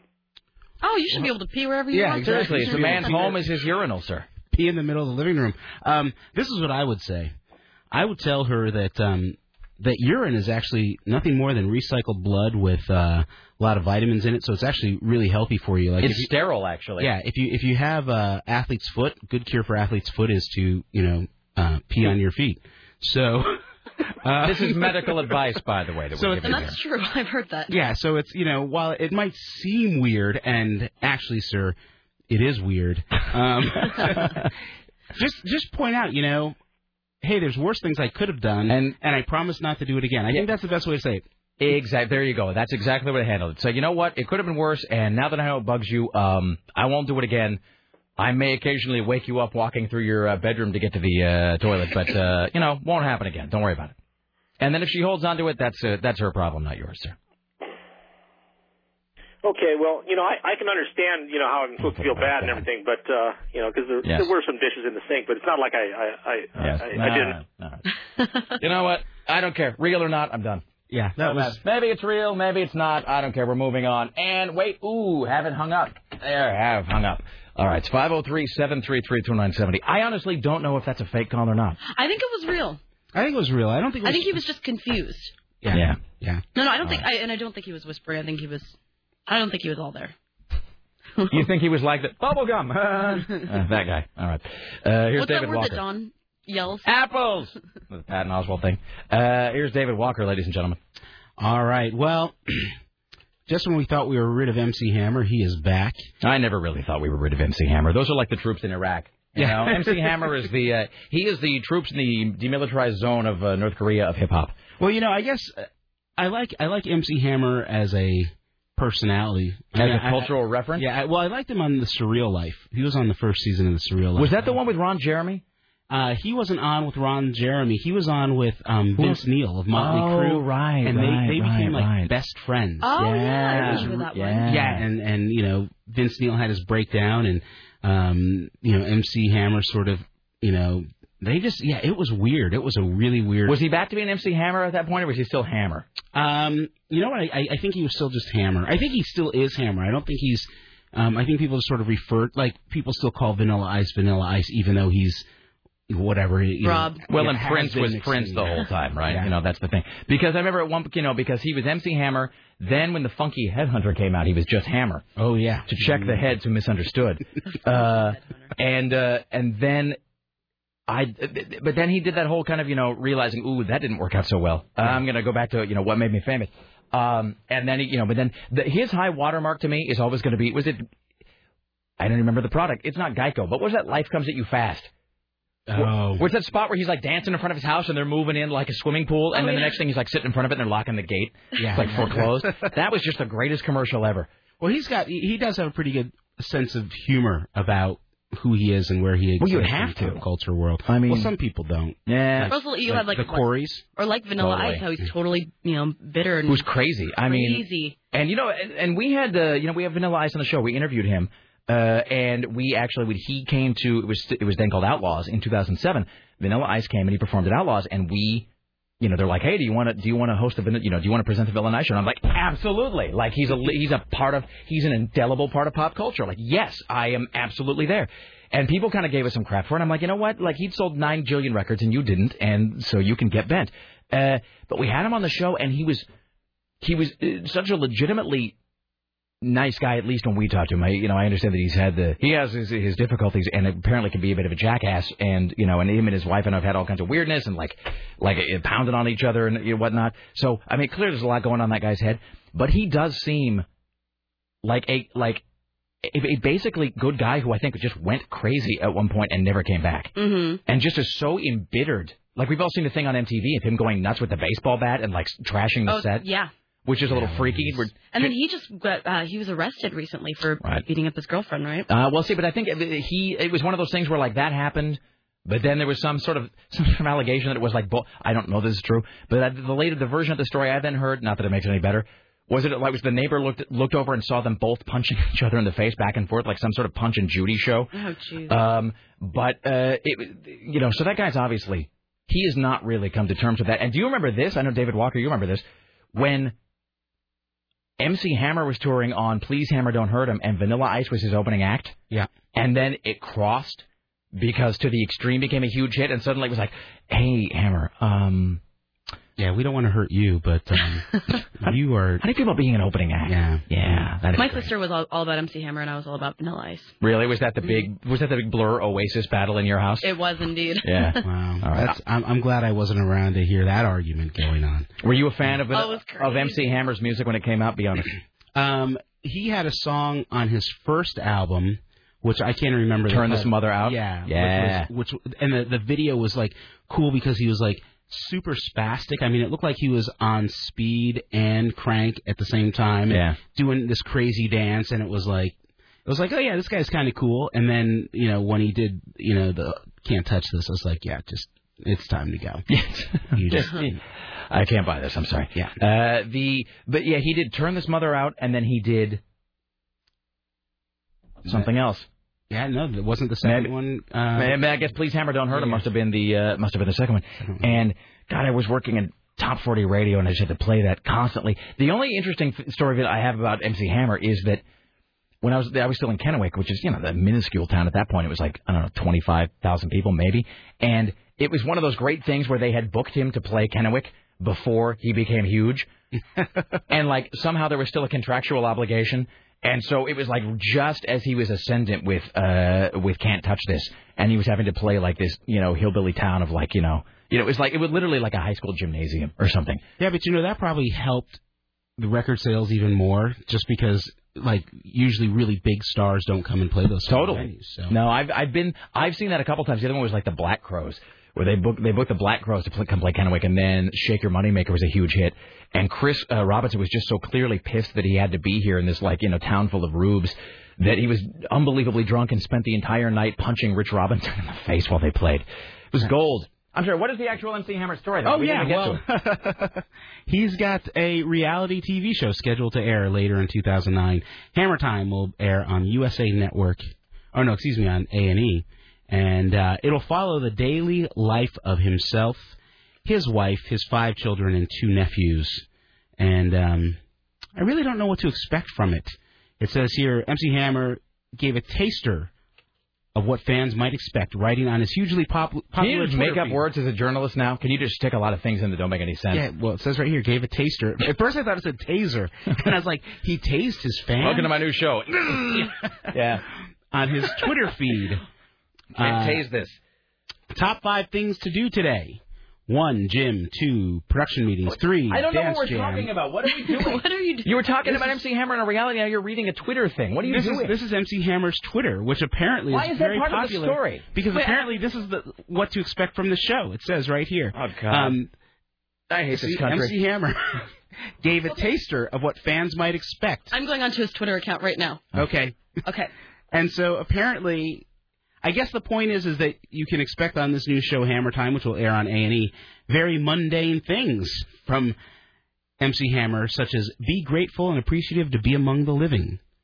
That's not a show. You can't have a show about being grateful.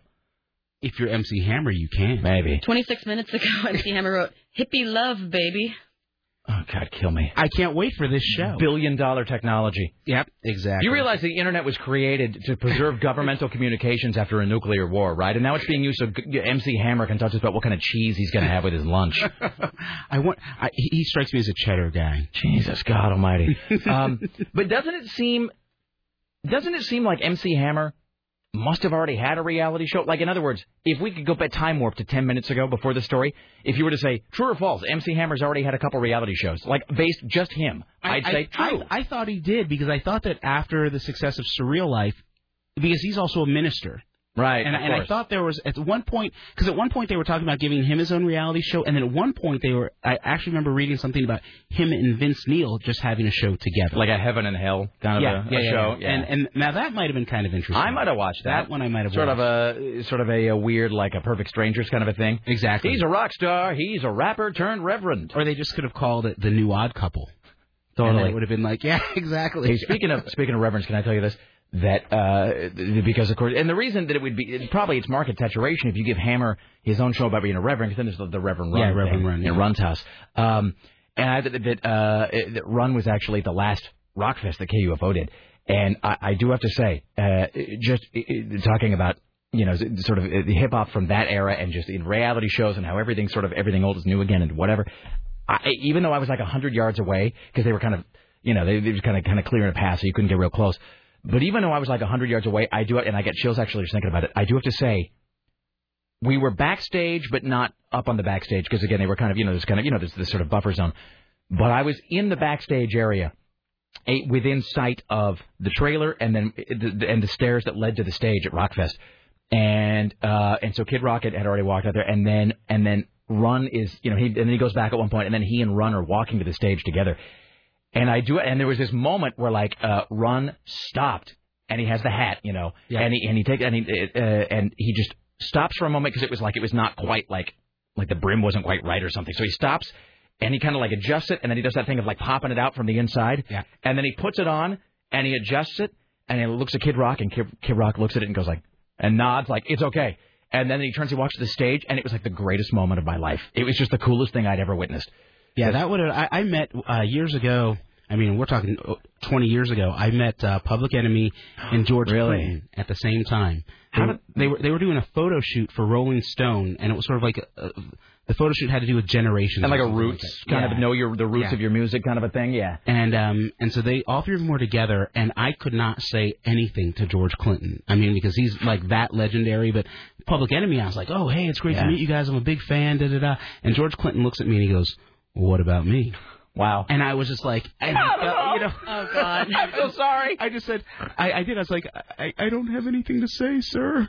I mean, it was just like, yeah. Oh, I can't even imagine. I mean, it's just because you talk about a guy who's just beyond legendary. Yeah, no, that would, there's only a handful of people I think I'd go completely nuts if I met him, and just completely nuts.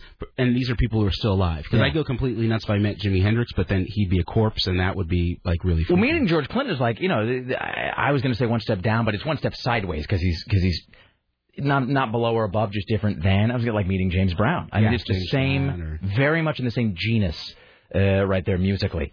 But so when you met Public Enemy, was it just Chuck D? It was Chuck D and Flavor Flav before he became what he is now. Yes, and he's just, I mean, that's like, you want to talk about. I think that's one of the saddest state of affairs.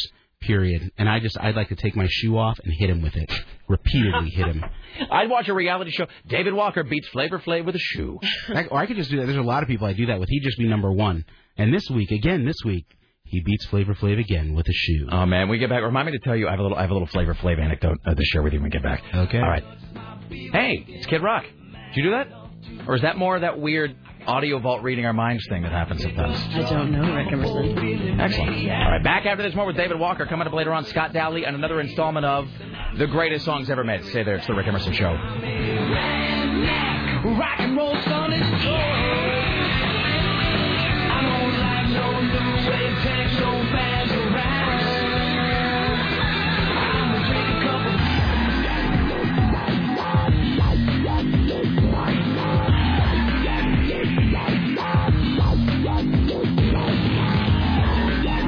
Sorry, I was busy talking to the vending machine guy.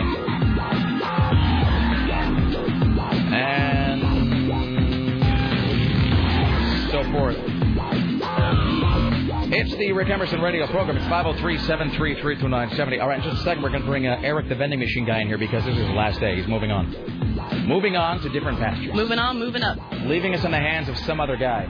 All right. And he's on a promo right now. If you're listening to the station every moment of the day, as you should be, I'm speaking to you, P1s, you will be hearing this promo that runs, and it's us upbraiding Eric for not having restocked the machine with Viso. And so, now did your daughter recognize your voice, or did you have to point it out? I pointed it out. I was like, I heard out of the corner of my ear, I was like, a conversation about Viso and... Oh, because no. We didn't tell you it was going to be, you know, it was going to be you. You just heard, we just I just heard, and then I turned it up, and I said to my girls, I said, Daddy's on the radio. Why? Yeah, why, Daddy? Because Daddy did something wrong. Yeah, and so it's us like, you got to get more Viso. What's your problem? You suck. So you are going to be moving on to a different field, a different whatever? Exactly. All right, and so now you're leaving us in the hands of somebody good. He's good. You're not going to slack. And no. It's going to be like a buddy of yours? Handpicked. It's going to be like about some Canada Dry that nobody wants or something, right? Or whatever. You guys love Canada Dry. Or whatever it is. But it was like, we need mixers. We need like ginger ale, tonic water. Really? Yeah. Sarah?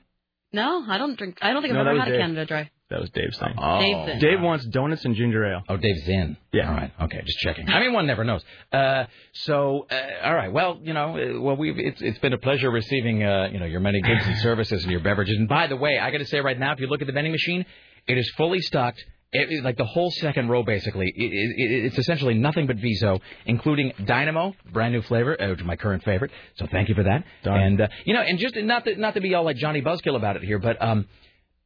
It almost sounds like one of those things where you end the fortune cookie thing with like in bed, where it's like everything is like because of the economy.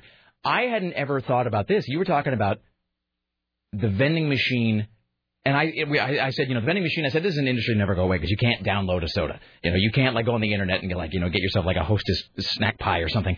But I hadn't really thought about this. You were saying that the vending machine industry does get hit because as companies fire people, there are fewer people in every building to use the vending machine, which I had never really thought about. And it's like every single day I hear about a different ripple effect that I had never considered. I was talking to somebody the other day, a good friend of ours whose job is to either disconnect or connect phone service for people. And right now you think, well, everybody has cell phones. Nobody has landlines. You know who has landlines? Businesses.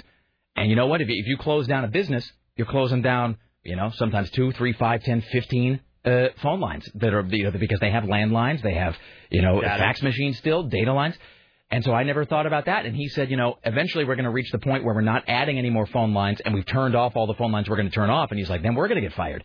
And I haven't thought about that as an outcome. It's just so weird when you trickle this all the way down and you see who all is being affected by it. So anyway, exactly. I'm yanking the machines out of your coin tower here pretty soon, because there's only like 7 people over there now. Really? So, I mean, what do you hear that? So he's removing the machines at the coin tower. Oh, no way. That's the sign of the times right there.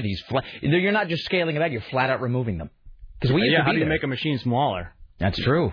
Jesus. And it all comes down to, it's the labor cost to go and fill it and service it with the bodies that aren't there to support the cost of it's like 2 guys there. Drive there. Yeah, I mean, it's like you have 2 vending machines, and you got to drive there and fix it. When we first started working there, was packed full of people. Yeah, you got totally.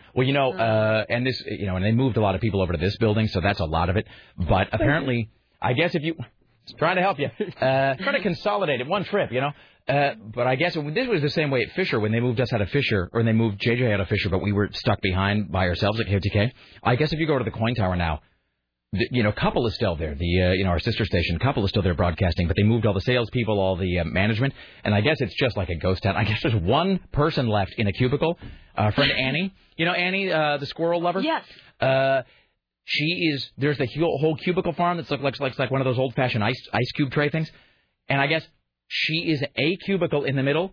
And apparently all of the other light bulbs, just by coincidence, have burned out, and the only light bulb left is the one directly over her desk. So it's like this weird sort of it's like this strange, like sort of Kafka-esque piece of artwork, like this sort of Soviet artwork where it's like her in the middle of an empty cube farm with a single light above her, and it's just empty. So anyway, that is so creepy. Well, happy trails, my friend, and I hope everything continues to work out well for you. It should. Can I do one thing? This is probably my last opportunity to be on the radio. Whatever. I've always wanted to be a puker and do the. Sunday. Kind of. You can do that. We'll back up. You just do whatever you want. One time I called Sarah and wanted to do the making a scene a long time ago, and I've never been able to hold long in the field to do it, but I told my wife that I would. All right. Are you going to be able to make a scene here? I'll make a scene. All right. Ladies and gentlemen, Eric the vending machine guy makes a scene. Go to full bald head. This, wow. Yeah, exactly. This from The Sure Thing, John Cusack and Daphne, whatever. Zuniga? Yeah, yes. That's right. Right. So she's they're out in the middle of nowhere, and a pickup truck stops, and he says, "I wouldn't take that ride if I were you." And she's all mad at him, so she jumps in the pickup.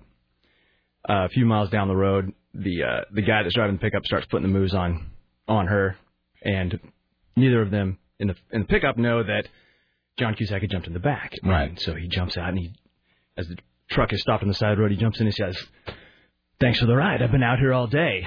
I'm not interrupting anything, am I?" Me and the wife just have a little squabble. "Most people are afraid to pick up hitchhikers. I mean, you never know who you might pick up. I mean, I could be some crazed slime ball. I mean, a real violent psycho, I mean, the kind of guy that would rip your heart out and eat it just for pleasure. I'm talking about a total maniac. Do you know what I mean? Where are we moving? Don't you want to give me a ride? I'm going to go about another mile or so. And what the hell did you pick me up for? You think I've got nothing better to do with my life than to sit here and to pass the time with you? Brains? I don't think I want this ride after all. And I think I'll take your wife with me, if you don't mind." And he drags her out of the car. Well done, sir. Congratulations. Very good. You should be an actor. I know. That's deeply unnerving, by the way. You were method acting at it. You're jabbing and pointing and you're all sweaty. All right. I'm always sweaty. Way to go out. That's a good end right there. Woo! All right. Rock on. All right. Thank you, my friend. All right. There you go. Eric, the vending machine guy, bringer of the Viso. All right. It's 503-733-2970. We'll welcome Ed McCarthy to the program here in just one second. 503-733-2970. Still to come. Scott Daly will be here from geekinthecity.com, and we'll have another installment of the greatest songs ever made. From the South, CNN radio correspondent and mellow dude, Ed McCarthy. Hello, Ed. How are you today? Rick, how are you today? I am fantastic. How's life, sir? Oh, not too bad. Got some protests going on around the country here. Hey, I wanted to ask you about this. This is a thing that you and I... I'm going to make a little confession. You and I talked about this the other day, and you mentioned it, and I feigned sort of understanding. I pretended that I knew what you were talking about, and I didn't. Because you were talking about the Tea Party protest. And, of course, I thought, well, you mean with the Revolutionary War? And, of course, you didn't mean that. And then later in the call, I was trying to sort of bluff my way I knew what you were talking about. And I'm just going to admit here, I'm not that bright. I don't really know. You're very bright. Come on. Well, don't pull yourself short. Well, sort of give me the broad stroke here. What is this Tea Party story you're talking about? It's kind of a takeoff on it. What I called it today was the Tea Party that, battled against taxes. No taxation without representation. Mm-hmm. Well, they didn't dump any tea today around the country, but they dumped on the stimulus plan. Yeah. So anyway, this is really kind of interesting today. They had I was in the one in Atlanta, but they were all over many cities all over the country. They Chicago, Washington, Pittsburgh, Fort Worth. They had a bunch of them around there. Pittsburgh, San Diego. They were handing out stimulus bucks today at this thing. And so when you pictures of Harry Reid and Nancy Pelosi on it, it says the United States of debt, $1 trillion. And so when you say that these are people gathering because they're opposed to the stimulus plan, this is it seems I would imagine these are folks on the right side of the aisle. Yeah, exactly. It's a grassroots effort, And this thing it started with this Santelli rant on CNBC. I'm sure you've seen that by now. Right. very familiar. And these people, in 2 days, they got, you know, tens of thousands of people around the country for these protests, which I thought was kind of interesting to get that many people so quickly. But they call them tea parties, and they say that their message isn't going to end with the stimulus because now they can't do anything about that. It's too late. But they say that in the future now they're focusing on taxes. So according to the groups, the one group that runs this whole show is Freedom Works. They say the Tea Party in Boston was an act of direct protest by American colonists, and they say that the group sees itself now as the centerpiece of rallies to reinvigorate the American and patriotic spirit, one that demands respect for individual rights and property. So, you know, they had signs today out there in Atlanta today. It was just had a pouring rain, and they had about 300 or 400 people that showed up for this thing, which was pretty good. They had signs, and one of them would say, you know, they showed, you know, money being dumped down the toilet. They're masters of subtlety. They certainly are. You know what? You know what CNN ought to do? I mean, because you could do sort of a like a yin yang Oscar and Felix kind of a thing. They ought to have, you know, like yourself out there because you bring a, you know, the reasoned, rational approach to all these stories, and then, just as like a kooky sort of like picture-in-picture kind of thing, they ought to have Rod Blagojevich out there covering every single one of these stories, no matter what it is. Even if it's something he knows nothing about, even if it's something he's never even heard of, they ought to just put him out there just to cover it, just, you know, just because. And then, you know, so he can be sort of the he can be the sort of you know, the cherry on top of your news delivering Sunday, sir. You know, all the reporters that chased him, he could be one of the reporters chasing somebody else for a change. Huh? They ought to do that. They ought to totally have a show where Rod Blagojevich goes and he stalks reporters.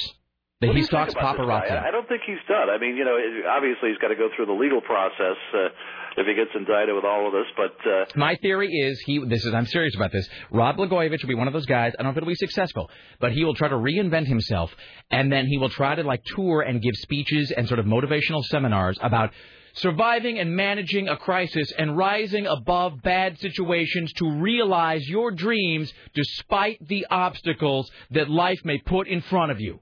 That's possible. I just made that up, but you can totally see him doing that with like that weird comb-forward thing. All right. Well, there you go. My friend, I know it is your Wednesday, Tuesday? No, it's actually my Thursday. Your Thursday. So we will talk to you at some point in the new week. Until then, have a good tomorrow and a good Sunday and Monday. So we'll talk to you soon. Thank you so much, Rick. Enjoy the weekend. Thank you. Ed McCarthy, ladies and gentlemen.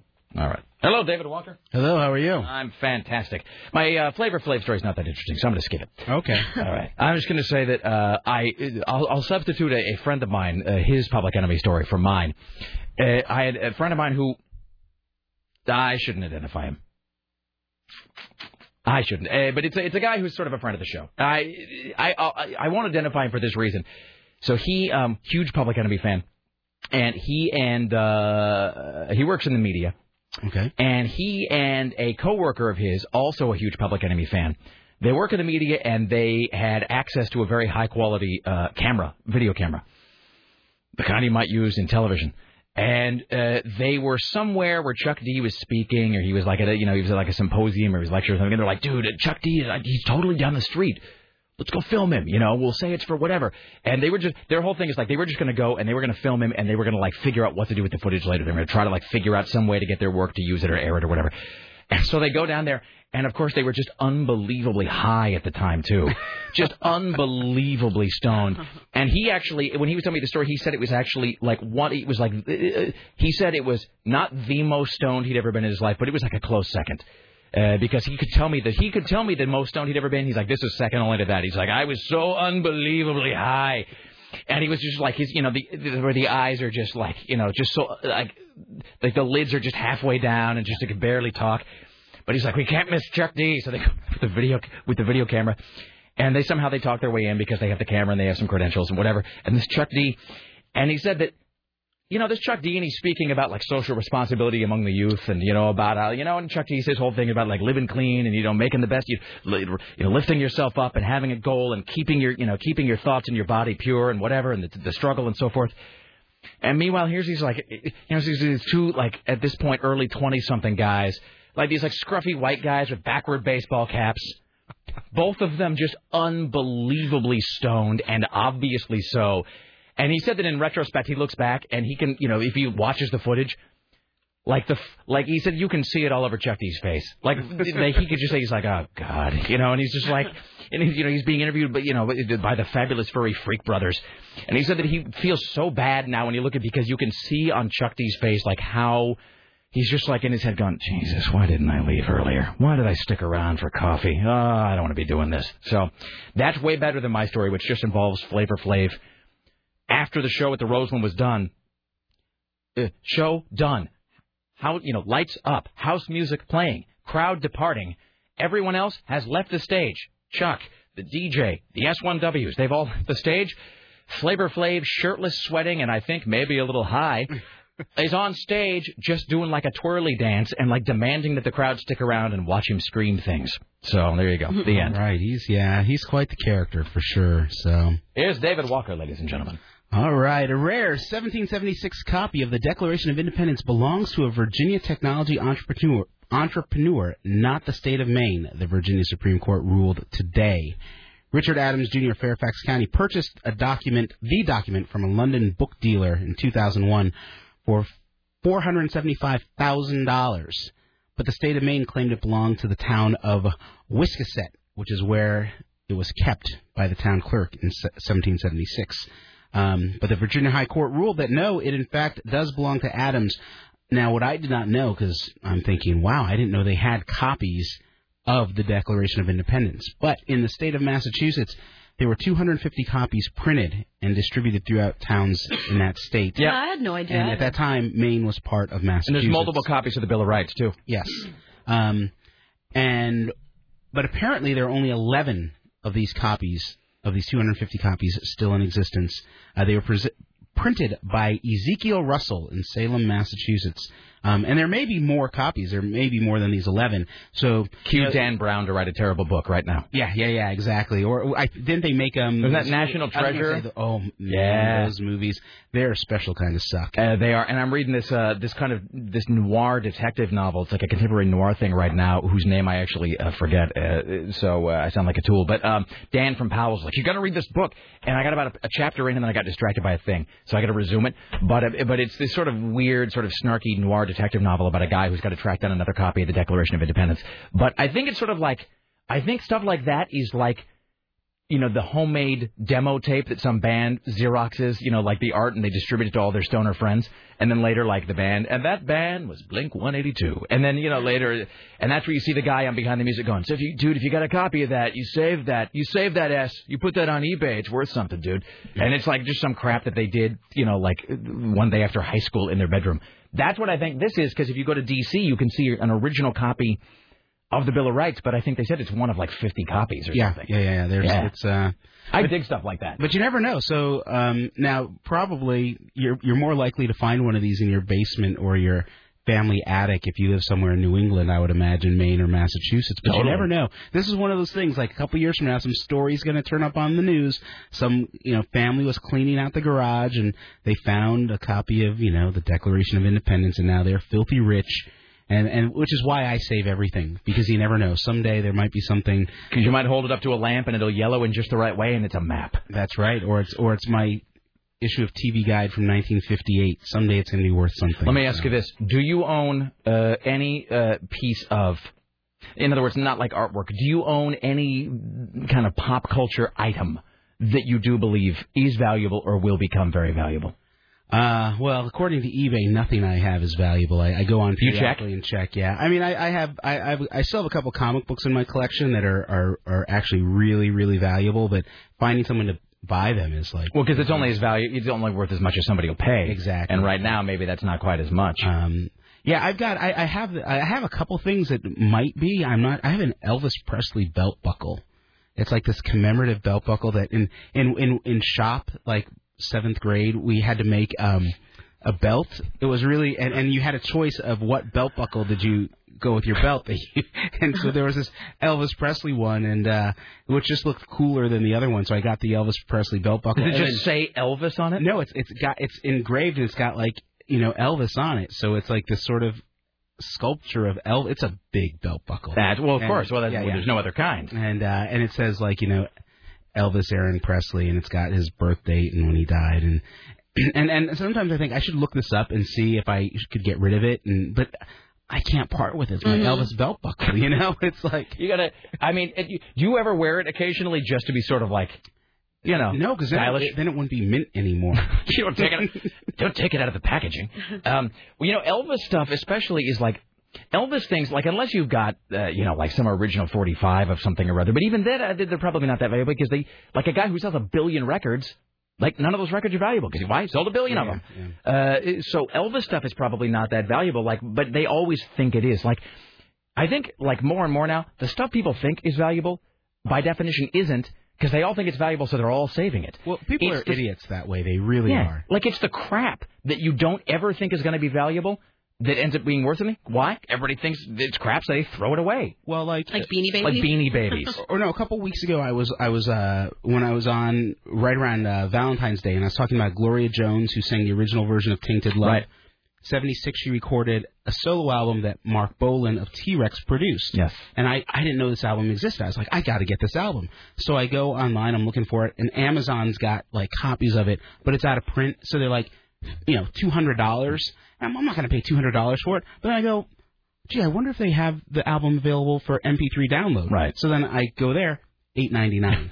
And that's the thing. It's like before eBay, before the internet, before that, maybe you did have something of value. But the key is now it's everything is so globalized. Right. You can just because you think you got something incredibly rare. And it's like, is it the content or is it the package? Yeah. And for me, like with an album, I finally gotten to the point where it's the content. Like a year or two ago, I was totally like, oh, I got to be able to pull it out and read everything and not anymore. Now, if it's a difference between paying $200 for something or $8.99 for the download, forget about it. I got two things to say about that. One is the only thing music-wise, I've told this whole long sad story about my Mad Magazine collection that everybody has, but so that's gone. But the only thing I have music-wise that I think in some way might be valuable, but again, who knows at this point. We were talking about Axl Rose before the show today, and I have the original vinyl of Appetite with the original artwork that was then banned. I remember sealed. That one. Yeah. So it is an original sealed vinyl copy. That's the one with the rape scene. Yes. Lisa has that above her mantle. Really? Mm-hmm. Excellent. Yeah. Go on. So I was just going to say, so I have that the original artwork version of Appetite for Destruction on sealed vinyl, which maybe it's worth something, maybe it's not. But I mean, if I own something that's valuable, it's probably that. Oh, and here's the other thing. I actually do own this. And you know what? It's the old story. I bought it for 50 cents at a garage sale, and it's in almost perfect condition. Maybe not. I would, in comic terms, it's not in VG condition. Maybe it's in good condition, verging on VG. According to the Mile High standard, it's from G to VG. I own the paperback novel Fast Times at Ridgemont High. And for people who don't know, the novel Fast Times at Ridgemont High actually predates the movie by several years. Oh, yeah, written by Cameron Crowe. Went back, you could never do it now, went back to school undercover, posed as a high school kid, wrote the novel Fast Times at Ridgemont High, which they made in the movie. You know how much that book is worth? How much? $295. Well, you know what else? Wow. You were talking about Who Framed Roger Rabbit a couple weeks back. Or Who Censored Roger Rabbit. Who Censored Roger Rabbit, the novel. Which is also out of print. And because I was, after you were talking about it, I think it was you and Dave Schmidtke maybe. Yeah. And I was like, I haven't seen that movie in a while. I sat down and watched the movie and thought, I'm going to read the book because Emerson was talking about the book. I went online and you can't, I mean, you can get it, but you're going to be paying... Through the nose. Really? Like how much?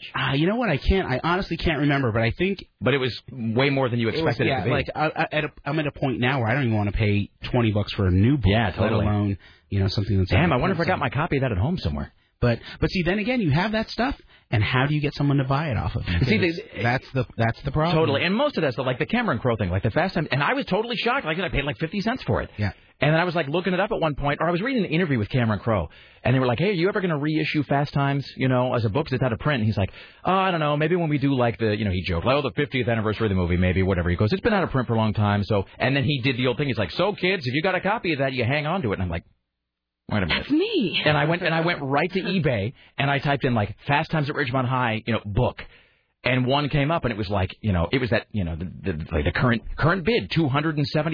And I was like, what are you for a book? Are you kidding me? And I actually checked a few other places, and then I was like, oh, and then you get the panic of like, Oh, God, do I still have it? Book, yeah. Oh, God, did I use it to clean up a coffee spill? Oh, God. And then I went and I looked through every single book until I found it. And so I do still have that. But that's a weird kind of a thing. Yeah, I get, because I do. I collect old paperbacks, you know, a lot of Pulp Fiction stuff. And there's some stuff that I'm looking for. And it's like I found it, but it's so expensive. And I'm to a point now where even if I had, like, just massive amounts of disposable income, right, I'm not going to pay $300 for a book, you know? Right, right. I mean, I don't know. I was that way, again, with Mad Magazines, where I was, like, piecing together the entire run from issue 1 all the way up to, I think at that point, issue 274 or something. And see, and I used to be that way with comic books. I spent so much money, and then over the last 10 years, I've gotten rid of most of my collection, and you know, and my big thing was like I just wanted to at least get back what I invested in it, and sometimes that's really difficult to do too. So. Speaking of comic books, let's do this. Let me get these a couple calls here, then we'll take a break, and we'll do trivia from the golden age of comics on the other side for Watchmen passes. Hi, you're on the Rick Emerson Show. What's up? Hi, Rick. Hey. Is this the triumvirate of Portland broadcasting power? What is a is a triumvirate like a hydra? What's a triumvirate? Is that just three? It's a three. Is it like a trifecta? No, that's like a thing when you're playing the ponies. A horse race, right? Sure. Anyway, yes, it is. I have a question, and excuse me, the answer to which maybe will be a little bit like wanting to see how the sausage is made. But a while back, when Dave Walker there was reading some news copy, and he was commenting that the syntax was fouled up or whatever, and so forth. I have a question about when Dave and the newscasters present the news. Don't they have a time when they go over it, look at it, and prep it and everything? Nope, really? The news? Do you ever listen to this show? How long have you been listening to our program, sir? Well, for years. No, then you should know the answer to that is no. Okay, well, I guess my other answer... No, we follow through on our responsibility. Our news god is gone. All we have is ourselves now. Seriously, and the guy who actually was in that chair before and actually did prepare the news, studied it compulsively and still couldn't pronounce anything correctly. So it's not like that's a roadmap to proper pronunciation. That's true. Homage to Tim. But, yes. So, the answer to that is no. So that's just the nature of the... Dude, they're already doing it for free, and we're appreciative for it. Do it better! Do it different! Come on, like... You know, they're doing as best as they can. No, and really, anybody who's tuning into this program to try to, glean actual knowledge... You learn nothing from us. The world around you, no. You know what? We're going to fill your head with lies and you learn about our new psychoses, and we're not like Britney Spears had breast implants. Seriously. I mean, if you're... and this is not directed to you. I'll get this. You know, you really do a disservice to the audience with the way you present the news. Really? You realize it's like between a penis watch and like a clown watch, right? So... Yeah. All right. Anything else today, sir? No. That's it. All right. Thank you. Bye-bye. All right, there you go. You know, the people, I'm not trying to dog the caller, but sometimes people just, they ask, and then you give them the answer, and it's like they somehow, they can't accept it. No, we don't. We don't care that much. Really? But you, no, we don't. But, no. Hi, you're on the Rick Emerson Show. Hello. Hello. Hello. Hello. Hi. Hello.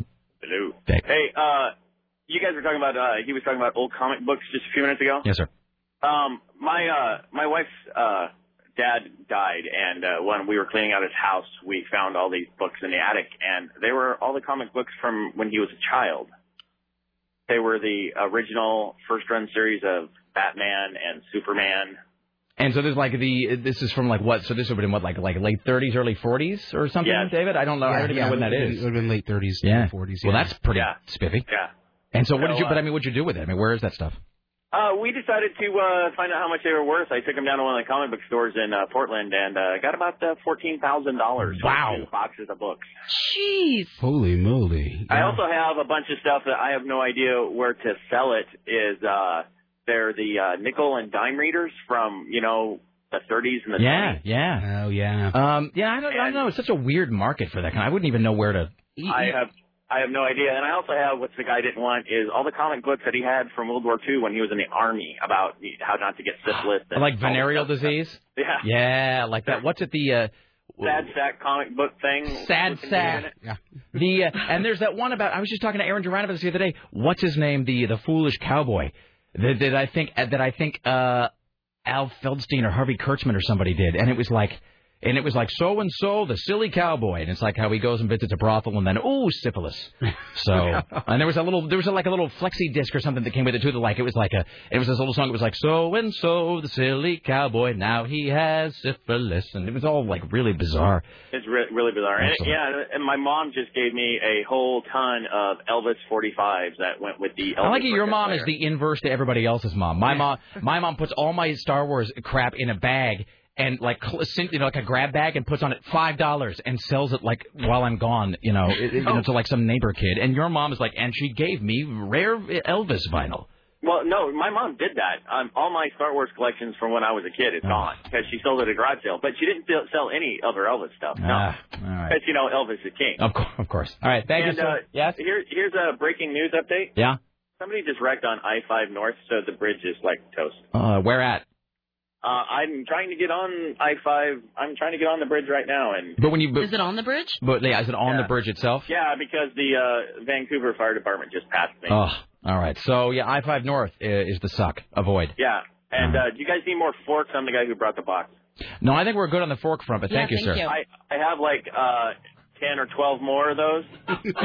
Well, keep them in reserve, sir. You never know when the zombie apocalypse will come. All right, thanks. There you go. Wow. There's that guy.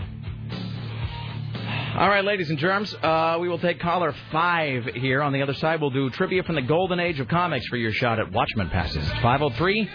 503-733-2970. 503-733-2970. Trivia from the golden age of comics on the other side for Watchmen passes. More with David Walker, Scott Daly, and the greatest songs ever made. Stay there. It's the Rick Emerson Show. You like to live your life in danger.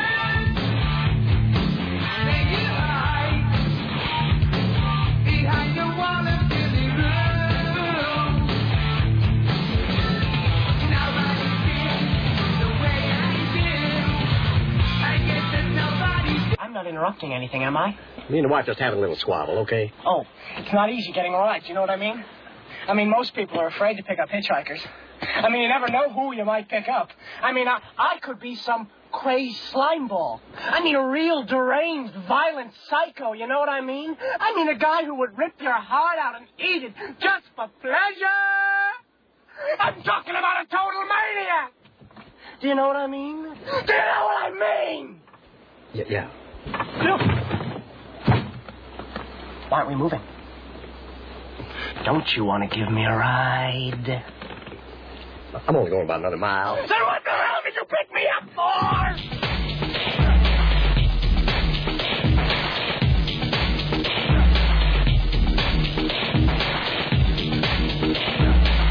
Why, hello, it's the Rick Emerson radio program. It's 503-733-2970. We're here with David Walker. Coming up later on, Scott Daly, and Aaron Duran is actually here as well. So, cool. It's a big nerdality. Oh, God, I'm just already picturing my eyes glazing over as you guys talk about Left 4 Dead. Yes. By the way, which Aaron isn't supposed to be able to play, by the way, because he's had, you having that carpal tunnel surgery or something.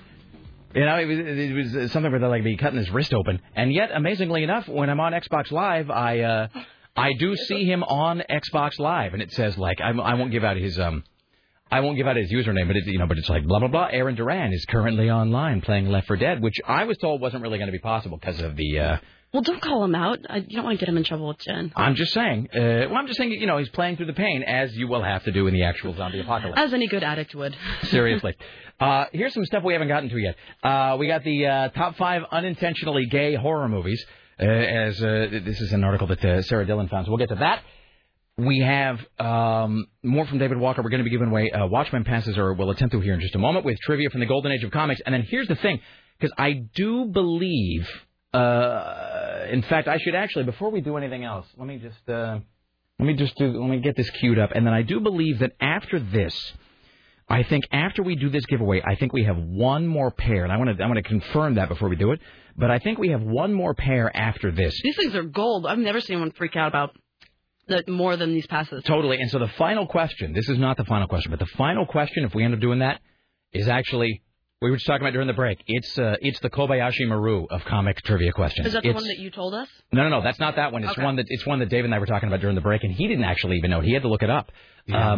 I'm embarrassed. It's you know what, but who would have known that? The answer is Aaron Duran would know. Some guy, yeah, Aaron probably, yeah. Or some such. So we should have Aaron on sometime for a Stump the Geek session. Did we do that? Oh, it was with him and Bobby early on, where it was like because the audience had difficulty telling their voices apart at one time. No, but we had them talking, and then they'd have to guess it was either Aaron or Bobby. Well, you know what we could do actually with this final question, we could actually have the listener attempt to guess it, or they could throw it over to Aaron. Good call. We could do that actually instead of this this question that I've got here. So, well, all right. In any event, let's. Okay, so what am I doing? All right, so let's do this. Where's my music? Which doesn't want to... There we go. So should we do that for this question? Yeah. All right. Aaron Duran, would you please join us in the studio? And now, taking the stage. Doing my, whatever that guy is from Jeopardy. This free sandwich from upstairs is really good. Just let me say just a little bit of a side note here. Twice today, I have seen Sarah Dillon actually jump up and down in place with excitement over free food. And that should give you a little window into the hell that is radio, by the way. There, but for the grace of, you know, whatever. It's very delicious. Sarah's in my office this morning. We were talking about something on the show, and Dave's in says, by the way, there are free breakfast treats in the conference room. And Sarah actually goes, and then she did like a little jumping jack up and down thing. She goes, I gotta go. And she vanished. Just now, I watched her sprint upstairs. Was this an email that went out? Kristen Bowie, God bless her, sent me a text message that says, there's free sandwiches up here. And Sarah again, like, I gotta go, there's free sandwiches. And she's like, you know, bolted for the door. So, excellent. Good for you. See, you have to eat for two, because I can't eat when I'm on the air. So it's like you're eating for both of us here, Sarah. But don't ever say that I have to eat for two ever again. You know, by the end of the day, people are going to be like, Sarah, are you pregnant? Oh, God. No, Sarah's not pregnant. Hello, Aaron Duran. How are you? Hello. I am fantastic. All right. So we are going to go to the phones here, and we are going to take caller 5, who I think is right here. Hello. Hi. You're on the Rick Emerson Show. What's your name, sir or madam, as the case may be? Kevin. Kevin, how are you today, Kevin? Well, I'm looking up since Aaron's on the team. You're feeling good about your chances. I feel good. I don't like this pressure. All right. So here's 1, 3, and eventually 5. So I'm sorry? I was caller 1. You're a speed dialer. You're one of caller 5. You are one of those. You're a prize pig. I was just going to say. Don't feed the prize pig. All right. So here's the deal. Because you've been a power dialer today, sir, we are going to give you the option. You may either guess yourself, or you can throw the question over to Aaron Duran and see if Aaron Duran knows it. Now, here's the thing. You don't get to hear the question first. Ah. Now, you must choose. Oh, no, wait. No. Oh, but that's good. That's you better. You can't now, hold on, you bastard. Yeah, but I heard you say that this is the... I was just going to, like, pansy out and be like, Aaron. Like, oh, no, because then it's not a choice. Then it's like if he knows it, he says it, but if he doesn't, then whatever. Yeah, but you said this was like the Kobayashi Maru of questions. You realize that's a no-win scenario. I'm saying if anybody knows it. David Walker actually said... You know, he goes, well, I didn't know that. He goes, I should have known that. And I said, I was trying to, you know, make him feel better. I go, come on, who would have known that? And without hesitation, he goes, Aaron Duran would have known that. So, yes, but David looks up to me akin like a god. So, I mean, he would do that anyway. Oh yes, I do. God, you guys look like kind of similar. It freaks me out. Go check out Outlook Portland. Oh, God, that one episode. It was an episode of Outlook Portland where David Walker and Aaron Duran were on at the same time, and really it was like a weird sort of... No, that's like a meeting of the minds. I wouldn't be able to... My brain couldn't... We actually dressed the same... We were wearing the same shirt. Accidentally, yes. It's all very unnerving. I hate when that happens. Yeah. All we just needed like an Asian version right next to you, and then like for me to be in the same... And that would have been like a whole, hello, we are alternate world versions of each other. All right. So, sir, you must now choose. Do you wish to answer this question for Watchmen passes, or shall Aaron Duran answer on your behalf?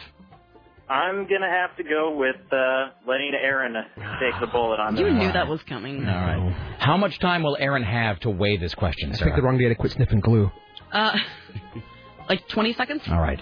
After I give you the question, Aaron, you will have 20 seconds. All right. David Walker, by the way, is the keeper of the correct answer. I'm the keeper of the correct answer. You had it over there, didn't you? Yeah, I'll go back. Oh, was this the one that we were doing? No, it was the one we were talking about during the break. What is this for? Is this for Watchmen passes? This is for Watchmen passes. This is for like a good prize. You just sounded so shiny when you said that. This is for Passion Street Watchmen, the film adaptation of the groundbreaking graphic novel by Alan Moore. Talk about where they have been today. So...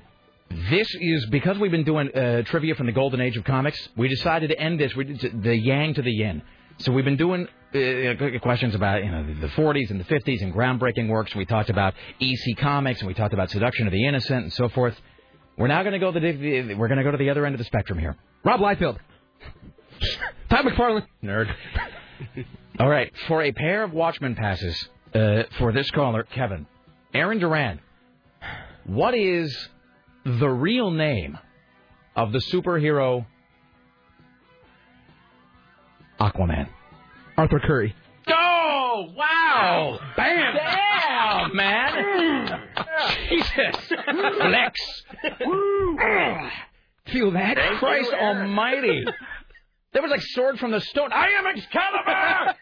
I don't even think you had... Who are you? Aqua. I'm the fracking geek in the city. Well, that's who I am. Some more questions. Here's the thing. I am actually a staunch Aquaman defender, so my Aquaman knowledge is long and deep, much like the great ocean that our I have rules. To say, I'm really stunned. Yeah. It's not that I didn't think you would get it. I just didn't really... He thought he was going to have to go, okay, wait a minute, Aquaman. And he was going to go, well, wait a minute, is that... That's like one of those. Yeah. That's like one of those boxing matches, you know, where it's like the guy's down on the mat in like 8 seconds or something. All right. Well, okay. Like all right. Should we make Aaron answer one more? No. Like Buster Douglas fight? I mean, maybe, but in the meantime, okay, sir, I'm going to put you on hold. Wow, I'm just a little stunned, actually. All right, sir, I'm going to put you on hold. Richie, will you get caller? Still, you doubt the power of Aaron. We should get the guy on line four. Line four is our Watchmen passes winner. Because here's the thing, certainly I didn't know, and David Walker didn't know, and we looked it up, and we found him, and he was doing I should have known that, but I mean, really, who would possibly? And then it was like on the tip of your tongue. Oh, it's a little freaky. What, man? I know my you come at me with DC Comics, and I'm gonna. That's. I mean, okay, so please to explain. What do you mean when you're when you say you're the staunch defender of Aquaman? Everybody always picks on Aquaman, and he's a cool character. He is unjustly maligned. Yeah, his power is stupid. He talks to fish, but... I talk to fish. But he's also king of the ocean. He rules 70% of the planet. Nemo's the king of the ocean. No. What? Isn't Nemo the king of the ocean? Little Mermaid? Hello, Greek myths? Nah, whatever. So, he bitch-slapped Nemo so hard. What, done. What is the genesis of Aquaman? From where does he come? Like in the comics or in real life? I mean in the comics. Like, what is his deal? Is he an alien? They've reset his background so many times. See, that's why we didn't do an origin question, because it changes all the time. Yeah, it changes all the time, but... Is there canon? Is there like an accepted... Yeah, the kind of accepted general Arthur Curry Aquaman background is that his... now here's where I fail. No, his mother is Atlantean, and his father was like an Arthurian legend wizard.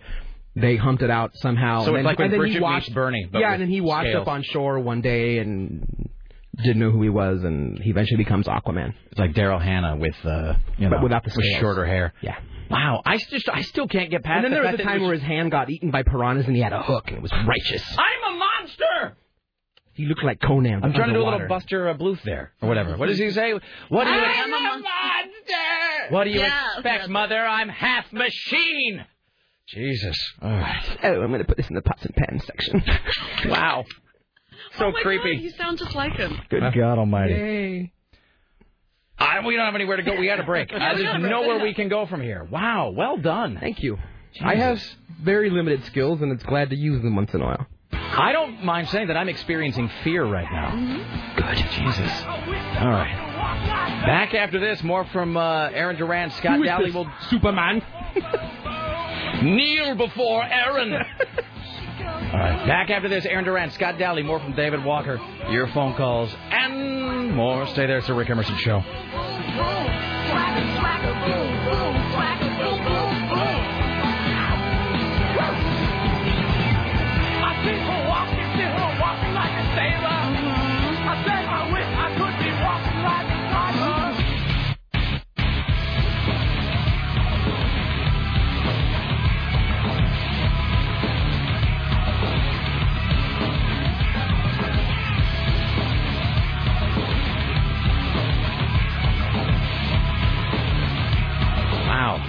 It's like he didn't even hesitate.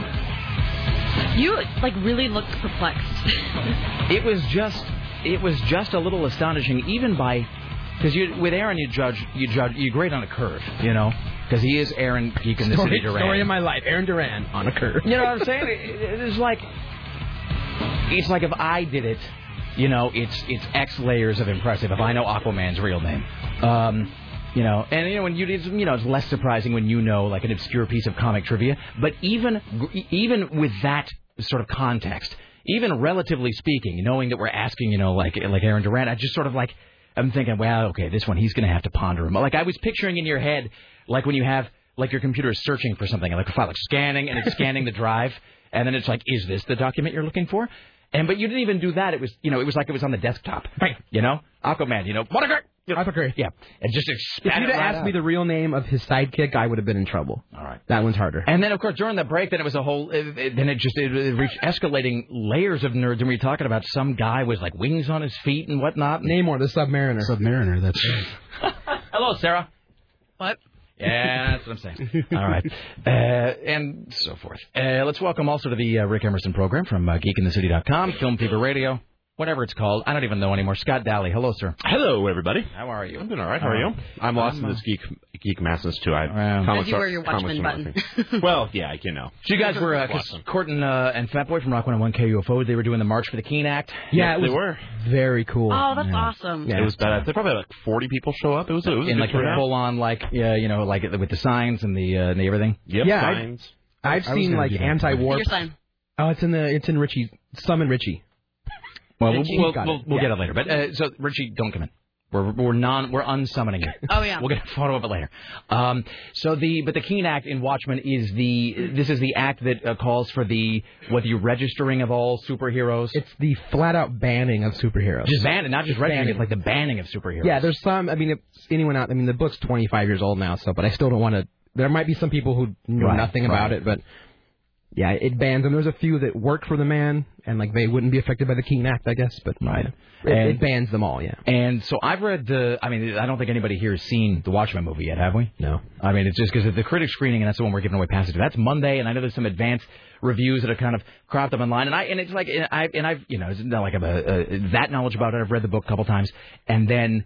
I've read some of the reviews because it doesn't really matter to me. It's not a movie that I'm so emotional. I am not so invested in it that it's going to be ruined if it's something about it is spoiled. So I already know kind of some of the things that have been changed and whatever. But I mean, the general consensus is that it looks beautiful because it's what's his name, Snyder, that did 300, right? Yeah. And so I mean, I guess it has a lot of that same sort of hyper real, but at the same time. Very almost painted look occasionally. Which I'm cool with, I mean, because he's trying to bring a comic book to life. Right. So, I mean, you know, you got to allow for some of that, you know, extra slow motion, because he's trying to capture, you know, what is a 2D medium on a, you know, 3D work. Not the film 3D, but, you know, filming it. Right. And not in the same style that Joel Schumacher was trying to bring a comic book back to life. He's actually going to respect the medium and respect the story and stuff. Well, because there's different ways to handle that. I mean, because sometimes it's like people think that if you just take that sort of visual style of just the palette and the production elements, that's enough to make it work. And I think it's what they did with that Spirit movie, which was apparently such a big load. You know, I mean, I think I read Bobby's review, and Bobby was I forget what he said, but it was basically that he was saying he was like just being kicked in the eye for like 2 hours. You know, I mean, that's more or less what it was. Really? Like, you just couldn't bring yourself the type that were like just pounding out one letter after another. And I gave out some tidbits to somebody, but I didn't review. I couldn't review it. Every time I started to try to review it, I got angry and I couldn't. So you saw it. Oh, God, yes. It was at a critic screening. It was the only time I've seen a critic leave in the middle of a screening. Just because it was so irredeemably awful. Terrible. Yeah, I didn't even go see it. I refused. I took the moral high ground. Yeah. And refused. Well, I will not be a party to this. I saw critics that are normally very soft-spoken and never raise their voice, that when the credits rolled, he stood up and screamed, "F this F," and stormed out. That is fantastic. This guy is soft-spoken, that's wonderful, actually. Wow. So there was a better show before than the actual movie itself. I guess Dawn Taylor apparently walked out of Friday the 13th, not because she was like, she just, I think, you know, I asked her, I said, what was it like? I mean, I knew she wasn't offended, but I said, well, like, was it just ineptly done to the point that it just offended your sensibilities? Yes. It was, and she actually just goes, no, you know, she's like, at a certain point, like, I looked at my watch and I thought, I got better things to do with the next 45 minutes of my life. So, like, I could be going to, like, I could be going to the store or something. So, and I still haven't seen the new Friday the 13th, which I'm kind of indifferent to. Like, I don't really care that they're remaking it. DVD. If you got to see it, wait for DVD. Yeah, that's my thing. I have no... Or rent it off that Pirate Bay website. I have no... Yeah, I just have no investment in it at all, one way or the other. Not unlike the, I don't know, that Never-Ending Story remake that they're going to be cranking out. Yeah. Yeah. It's in your face. Yes. Sarah, now you will know our pain. The raping of my childhood. Your childhood. No. Right now they're just holding it down. Now, then they're going to gag it. Now, the actual raping will probably begin, I would say, as soon as when Miley Cyrus plays Gem. I was just going to say Gem. Oh, no. I was going to say when Miley Cyrus plays Sarah in the new Labyrinth. Yeah. So, are they remaking Labyrinth? Ooh, no, but look at the face that she just gets. Whoa, I have never seen that much anger on her. No, but it's going to happen. If Neverending Story does well, they're going to mind their... You're next. No, I'm partial to Neverending Story Part 2 with Jonathan Brandis in it. You're partial to everything with Jonathan Brandis in it. Oh, I miss him. And also, that was probably the first time that phrase has ever been uttered in the history of film. I'm more of a Jonathan Brandis enthusiast than I am a Neverending Story enthusiast. Yeah, I read the article last night about remaking the Neverending Story, which is just... And at a certain point, you start to sound like the old guy, where you're like, what's with all the remakes? But at a certain point... Then you realize that we are the old guys now. But also, like, you got to, like... I know it's not like they didn't. Not like I had this idea that in the past everything was artistic, and I mean there was Abbott and Costello meets Frankenstein. So it's not like pure things weren't diluted and like soiled like way back then. You know, I mean that stuff happened. But you know, I mean it's just like now it seems like we could be spending what with the troubled economy and all, we could be saving our money to remake things that were bad and that maybe should be given another shot. Wait, you're not suggesting that Abbott and Costello meets Frankenstein was bad. I'm not saying it was bad, but I'm saying back then there was some fanboy who was like, I can't believe you're taking such a scary movie property and they're going to dilute it down to the level of slapstick. I find it unacceptable, you know. And then there was like some other guy, you know, like wearing like a beanie and button shoes. His name was Ed Wood. And he tried to make him seriously. Yeah, so I mean, that's what I'm saying. It's not like it's a recent. Like people sort of like try to lay it at the feet of George Lucas or Spielberg, and there were franchises way back when. Franchises are old. They've been around for almost since the beginning. Of you know what? And there were probably people who said Bride of Frankenstein was a bad idea, and then of course it turns out to be a masterpiece, the best one. Yeah. But there were probably people who said like, oh, but the original was great. Why do you have to, you know, risk ruining it? Although I just had a genius idea now. Kevin Smith should be all over this. There should be like Jay and Silent Bob meet Freddy. Jay and Silent Bob meet Jason. Jay and Silent Bob meet Mike Myers. That is a pretty great idea. Oh, you know, yeah. It's better than Ernest Scared Stupid. Nothing is better than Ernest Scared Stupid. All right. Or better yet, how about Jay and Silent Bob meet Medea? Now there's something I would pay to not see. Pause for just one moment here. Talk to one of our friends. And here's the thing: I would look like a big poser if I tried to sort of do this. You know, if I tried to kind of freestyle all this information myself. So, Sarah, with whom are we going to talk? We're going to talk to Timber Joe, the mascot for the Portland Timbers. I know you're an enthusiast, a fan, a supporter. The Portland Football League, yeah, and they're actually having a rally tomorrow to bring Major League Soccer to Portland, and so I was just going to have him on for a second time for that because he's like the people who go to Timbers games like. He's cool. Yeah, he's cool, and he's totally a celebrity to me. I mean, he's there, he's down there, you know, wielding his chainsaw and like standing on things, and just being kooky, wearing a hard hat. He's an awesome dude. Well, let's welcome now to the Rick Emerson radio program, Timber Joe. Hello, sir. Hey, how you doing, Rick? I am fantastic. How's your day, my friend? It's pretty slow, actually. It started out nice. It's all cloudy now, so just hanging out in the office. Oh, that's a bummer because I'm riding my bike. Well, and I couldn't figure out. I mean, not to bogged down and talk about the weather for a second, but I couldn't figure out, like, they said it was going to snow, and then that thing where I woke up and it looked like there might have been snow, but maybe it was just a heavy frost, so I can't quite tell if we're still going to get, like, socked with it as soon as we turn our heads, or if it's kind of done, but... no, I think it just fooled you this morning. Everybody wore T-shirts and... lulling us in. You're going to have a coat. Yeah.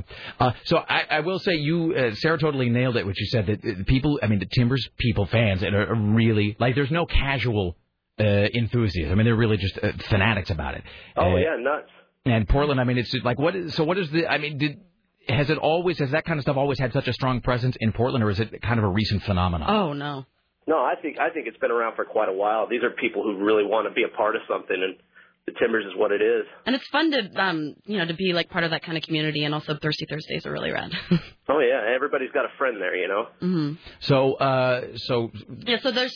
Joey, what do you have about the rally tomorrow? Tomorrow we're meeting at the Salmon Street Fountain at 1:30.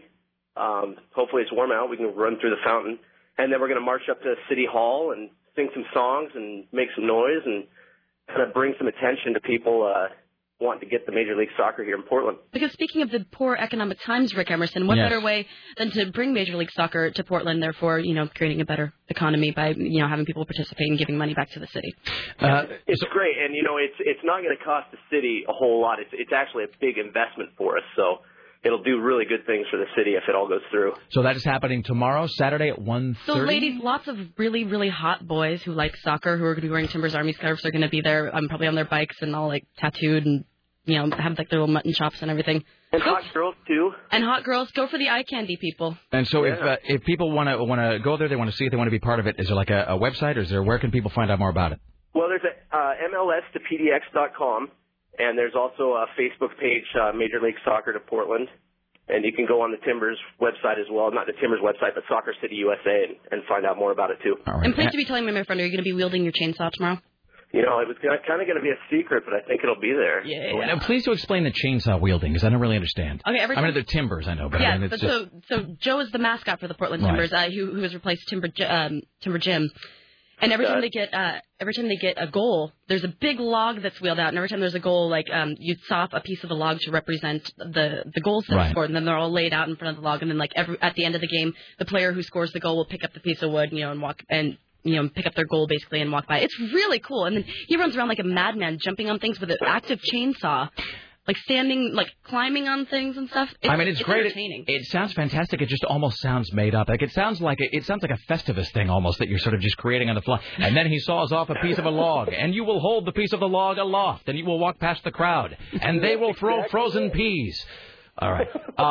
So mls2pdx.com is the website. Also, there's a Facebook page for the Portland Timbers, and it is happening tomorrow. All right. Yeah. Excellent. All right. Well, best of luck with the turnout, sir.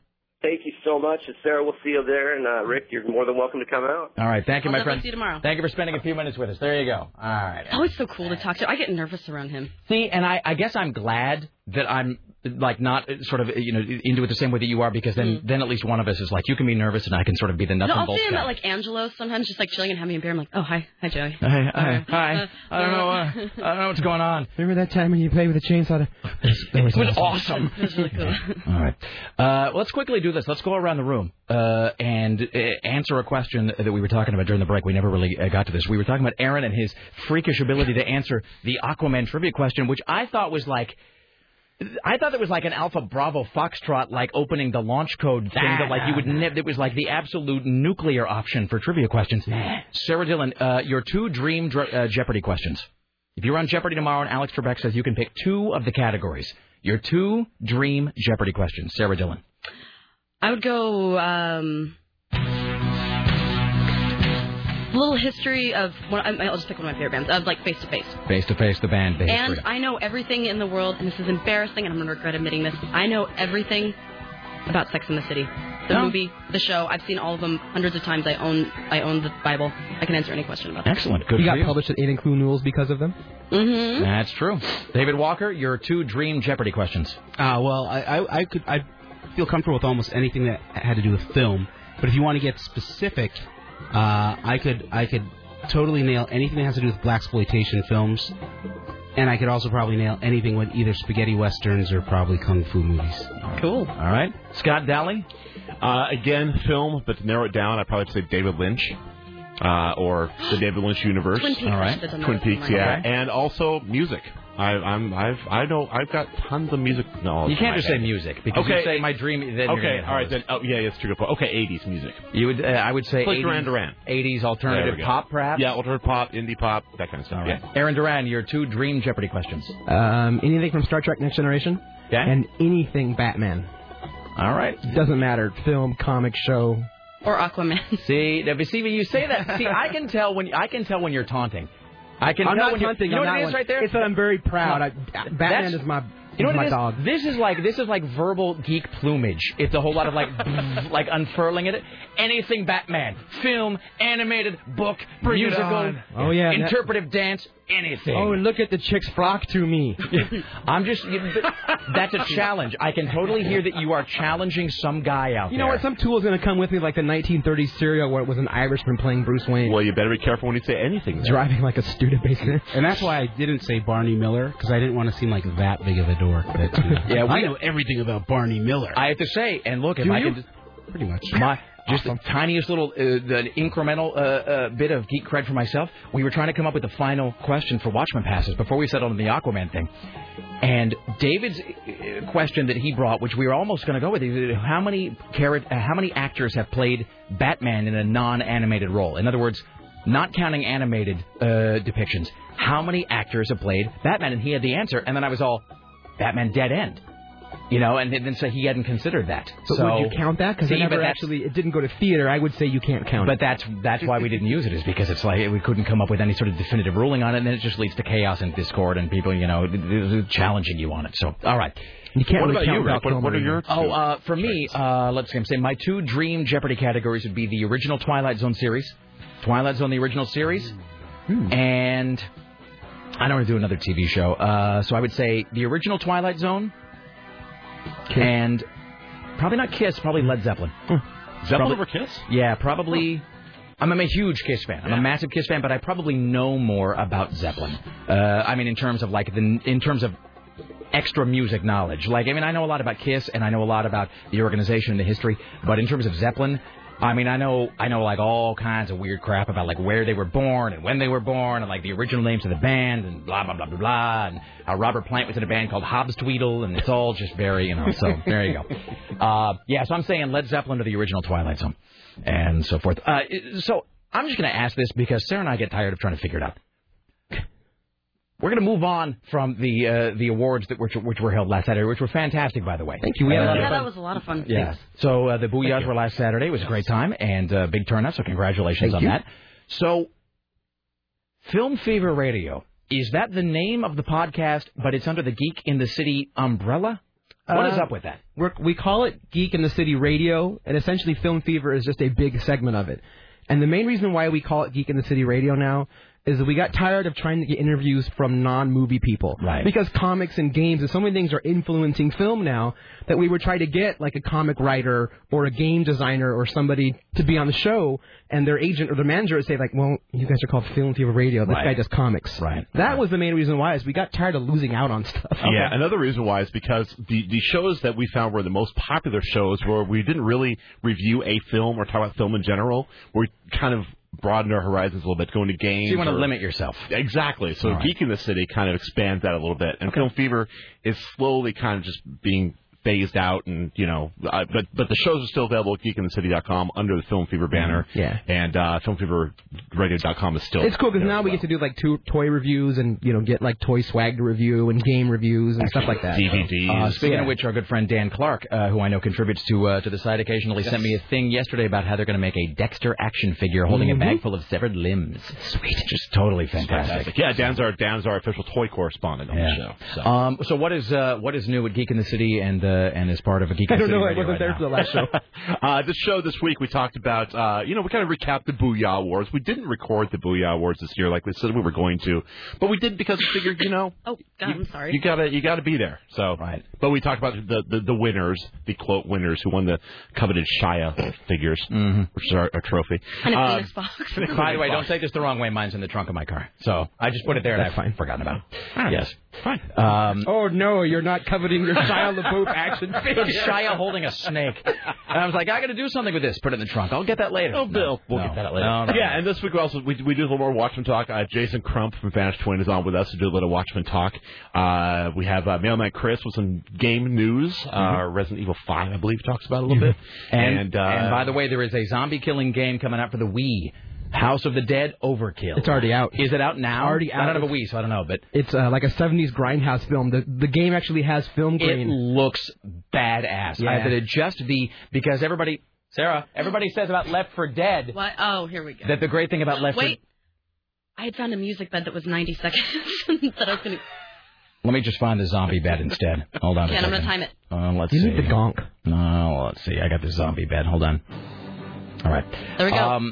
So, you know, the thing about Left 4 Dead is the great innovation, one of them anyway, is the fact that it's positioned that you're playing a character in a zombie film. Yeah. You're not just playing a character in a zombie game. It is a zombie movie. And I guess I saw the screenshots for House of the Dead Overkill, and yeah, it looks like you are watching a beat-up old zombie film. It's got the grain, the scratches, and everything. It allows you to play Woo style. You can use both Wiimotes to go John Woo on it. Yeah. Well, there's a game that Chris reviews in the show this week. I can't remember the name of the game, but you are essentially two Japanese girls in bikinis killing zombies. Are you sure they're zombies, not vampires? Because of that lesbian vampire killer. No, that's a movie. That's lesbian vampire slayer. Yes. Lesbian vampire layers. But with this game, the more blood you get on you, the stronger you become. So the more zombie blood you have. That is hot. Yeah, it's pretty badass. So. Right. Yeah, no, I got the demo of the House of the Dead one, and the best part was blowing away the zombie stripper that was on the pole. She's like, "Rah!" Blew it right off. All right.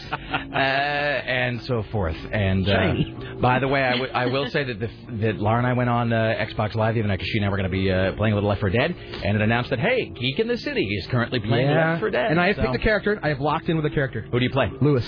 Good for you. Yeah. Right. And inclusive. This weekend, I'm buying it. I'm buying the 360, buying the whole pack. You're going to get it Left 4 Dead? Yep. All right. Excellent. Great. And... You still have 5 seconds. Aim for the head. Left 4 Dead rules. I killed a witch with one shot. Bam! Oh, all right. Well done. That was beautiful, you guys. Excellent. All right. Let's take a break here. We'll come back on the other side. We'll do more news with David Walker. Like us at 3. Phil Hendry Show at 7. I'm sorry, I'm doing it backward. Like us at 3. Michael Mara at 7. The Phil Hendry Show at 11 p.m. Don't go anywhere. The Rick Emerson Show continues next. Right here. You stay there. All right now. And now, from the CBS Radio Center in downtown Portland, this is the news. All right. Well, since we haven't done anything that's really disturbing and disgusting to people, I think we should move on to a corpse watch here. Oh. Ladies and gentlemen, here's your corpse watch for Friday on the Rick Emerson program. I'm digging up bones. I'm digging up bones. Exhuming things that's better left alone.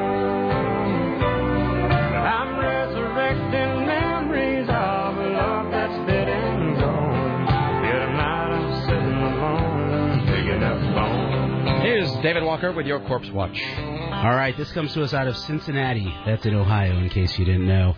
On many nights over 16 years, Kenneth Douglas engaged in his own personal macabre workplace party. He often brought drugs or alcohol to work and sometimes had sex with women. All three of these women were dead. Calhoun County Prosecutor Joe Dieter says Thursday. Dieter? Yes. Never mind. Dieters, yes. Apparently, Douglas worked for a funeral. He was a night attendant at the Hamilton County Morgue. Anyone who seeks out that job and keeps it for multiple years is immediately suspect. Yes, Douglas has got some problems. Actually, he's in jail right now. Douglas, 55, of Westwood, already is serving a prison sentence after he pleaded guilty last year to abuse of a corpse. He admitted he had sex with the nearly beheaded body of an 18-year-old murder victim in 1982. Good God almighty. There you go. That's like that story we had about those freakish kids in Wisconsin that all looked like a weird emaciated Damien Eccles. And they were like, dug up that girl? Well, because they saw her obituary and she's hot. You know, I don't know. I mean, come on, let's go check it out. And then, you know, and it was like one guy and then the other two guys were twin brothers, which is totally, that's a whole weird thing going on. Like, can we all agree that anything that two guys do is exponentially creepier if they're twin brothers? Mm-hmm. Yeah. Like, there's just something weird about that. Like, anything that twin brothers are engaged in that's creepy becomes, like, creepy by effect. It's like we had that thing about the teacher who was having one of the kids shave him with an electric razor, which is, like... I guess it's okay. Like, it was in a class, and, like, there wasn't anything sexual as such. Okay. Well, but I'm saying, like, none of them, like, it was during the day, they were all dressed, like, there was no weird touching or anything. He was having, like, the kid shaving with an electric razor, which is weird, but doesn't seem perverse until he ends it by saying, don't tell anyone. And, like, that's immediately where you go, like, you are effed. All right, there you go. There's your corpse watch for Friday on the Rick Emerson radio program for the love of sweet. Holy cow. I'm digging up bones. I'm digging up bones. Exhuming things that's better left alone. I'm resurrecting memories of a love that's dead and gone. Yet tonight I'm sitting alone. I'm digging up bones. By the way, I'll read this one because it's Walker-related. Our friend Keelan says, a quick request. Can you please make sure that when the magic shave arrives that you have David Walker in the studio when you do it? Second, I'll be sending you a copy of Universal Remote. You may hate this movie, but I think it has some moments. Please just suffer through the interracial hillbilly buddies during the first 5 minutes. So, done and done, sir. Really, how many nights have ended with... You just have to make it through the interracial hillbilly brothers. No, I mean, or the first 5 minutes. Yeah. Honey, just make it for the first 5 minutes. Yeah. It's all after that. Everything's a lot easier. Yeah, eventually you go numb. Yeah. Well, let's do one more here, and then we'll find out again what's going to go on with you guys, and we'll take a break here. So, David Walker. All right. Well, this is news just breaking out of the good state of Louisiana, where Bobby Jindal is the governor. Turns out that Bobby, who gave his speech Tuesday, rebuttal to President Obama's whole speech about the economy, and in doing so, made himself out to be a complete moron. Turns out he's also a liar now too. Jindal made reference to an experience that he had during Katrina, where he was standing shoulder to shoulder with a local sheriff who was battling government red tape, trying to rescue stranded victims. Well, it turns out Jindal wasn't actually there at the time. He heard the story several days later and became somehow, his own. Yeah, conveniently forgot that he wasn't there. And and when I stop and think about this, sometimes I forget what I'm doing, where I was. Right. When I said something, I'll say, "Hey, Rick, forgive me if I've said this before," but I think I would remember pretty much everything I said or did during Hurricane Katrina. I mean, I remember where I was in the last earthquake they had down in Northridge, California, because I was in Northridge, California when it happened. Well, this is like that thing of where I forget exactly what it was because I get them all confused in my head. But where Reagan was either on the stump somewhere and he was talking about, and I met a young boy in a hospital, and that boy said to me, "You've got to keep fighting against evil because I didn't lose this leg for you to give up," or whatever. Yeah. And it turns out that it's like a scene from some movie that Reagan shot back in like 1954. Yeah. And they showed it on the news. And I remember like nobody cared. Like my parents didn't care. Sam Donaldson's going, "Here's Ronald Reagan speaking in a hospital, claiming, claiming he did this in a hospital. Here's Ronald Reagan giving the speech in a movie 55 years ago." And my dad is like, "Well, it's a good story anyway. I'm glad he told it." And then it's like, opened a beer, didn't care at all. So. Well, it's because it's Reagan. He's untouchable. Well, that's they love him. He's like the Messiah. Yeah. Oh, I know. Believe me. If you don't have anything good to say about somebody, don't say anything at all. He's dead. Good. All right. David Walker, ladies and gentlemen. Aaron Duran, Scott Daly. It is geekinthecity.com. Yes. You guys are going to be at the Watchmen screening on Monday? Absolutely. All right. Couldn't keep us away, my friend. And when will your review be posted? Is it like embargoed, or what is the deal with that? We never received an official embargo, so I'll try to just bang review out tonight, that night, and hopefully it'll be up by Tuesday. Hey, if they don't say stop, that's an implied keep going. Pretty much. If we don't get told no, we're going to keep going with it. Yeah. Yeah. When we got the invite for the screening, there was no, and please hold review. So that's good for us. Well, because they're kind of already sort of popping up everywhere. Yeah, they're starting to. The levee's broke now, as it were. Yeah. All right. So would you like to impress us with one more Aquaman fact before you go, you bastard? What do you want to know? No, you just pull something, throw them out. I don't know. Well, his sidekick was one of the founding members of the Teen Titans, Aqualad, who eventually became Tempest. All right. He's Aaron Duran, ladies and gentlemen. Aqualad. Scott Daly. Aqualad. Sidekicks had lame names back in the day. Mm-hmm. Speedy, Aqualad, Aquaman. Back after this, it's the Rick Emerson radio program. Stay right there. We will continue around the corner.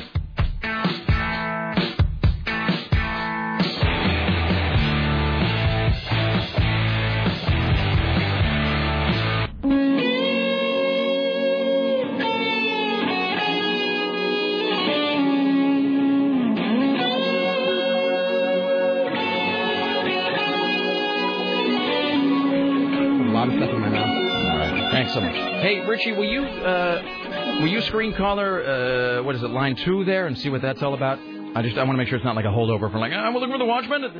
All right. Why, hello, it's the Rick Emerson radio program. We now enter the saddest part of the broadcasting day, the final segment of the Rick Emerson Show. Don't forget, coming up next is Tom Likas. We are doing the best of Tom Likas. That is today, followed by Mike O'Mara Show at 7, Phil Hendry at 11. Coming up Sunday night, Sarah Dillon? Yes, the punk show is coming up on Sunday night. Lisa Wood and I co-host it together, and it's from 7 to 9 on Rock 101 KUFO. Feel free to send me requests, and we're going to be torturing you with our music taste. Excellent. All right. And I got this. It is a pretty righteous show. Thanks. I'm really proud of it, and I think it's a really good show as well. Let's see. And then I'm going to see if I can actually get this list really quickly from the Intertron, because we printed it out. We printed it out, and then it wasn't actually there. It didn't actually print all the way. And it was this list of the top 5 unintentionally gay horror films. And the only one I think that actually, it's one of those articles they've decided to put on 17 different pages to increase their page views, which, of course, I just never read, by the way. This is so annoying. I get like 2 pages, and I'm like, forget about it. I just wait for some guy in the talkback to just take it and strip it and put the text in as a comment. Yeah. There's always a guy who's like, "I will do it," and he goes and he gathers the article and he just posts it. All right, here we go. Let me just, and then we'll do a little high concept here if we have time, and I think we will. Where is my high concept music? No, it's just me. There we go. All right, so I'll just get to this article real quickly. We got, what, like 8 minutes, something like that, Sarah? Mm-hmm. All right. Let's see. Number... Stop it. We have here in the studio with us Aaron Geek in the City Duran and David Walker from badassmofo.com with Z's, also the davidwalkersite.com. Top 5 unintentionally gay horror films. Number 5 from 1987, The Lost Boys. So yeah. Very, very beautifully gay. That was intentionally gay. I'm totally intentionally gay. That was, I mean, that was Joel Schumacher. I still believe. Wow. Didn't in that movie? Didn't he have a picture of a greased-up man in his bedroom? Yes, he did. Yeah, no, that's the we noted that. Yeah. I think we were talking about that last year because I hadn't seen The Lost Boys forever, and I was watching The Lost Boys, and it's what's his name? Corey Haim is in his bedroom, and he shuts the door, and there's like a hot, greased-up dude wearing a towel or something. That's the poster on the back of his door. Which, but it's his grandfather's house, right? And that's the thing. But it's Corey Haim's bedroom, so I mean, it's not like Rick Emerson cares. You know, whatever. Have you ever seen the stuff they wanted to shoot for the original ending? No, but before we get to that though, let me just ask, like, so is it that the poster of the greased up like hot dude in the towel, is it supposed to be the grandfather's, who is obviously Hunter Thompson? Is it supposed to be Corey Haim's? And why did nobody ever notice that back in 1987? Why did it take until 2008 for us to figure that out? Well, because how old were you back in 1987? And it didn't seem like gay. It didn't seem gay back then, did it? Yeah, but I mean, don't you think somebody would have noticed? Like maybe somebody who wasn't 14? Well, did you have like posters of, you know, big hair bands in your bedroom of the day? Yeah, but a big hair band is different than a dude in a towel. Like, look at my six-pack. I mean, again, I don't care. It's just odd that movie's been out there for like 20 years and no one noticed it until last year. Like, wait a minute. You know, where suddenly it seemed a little... All right.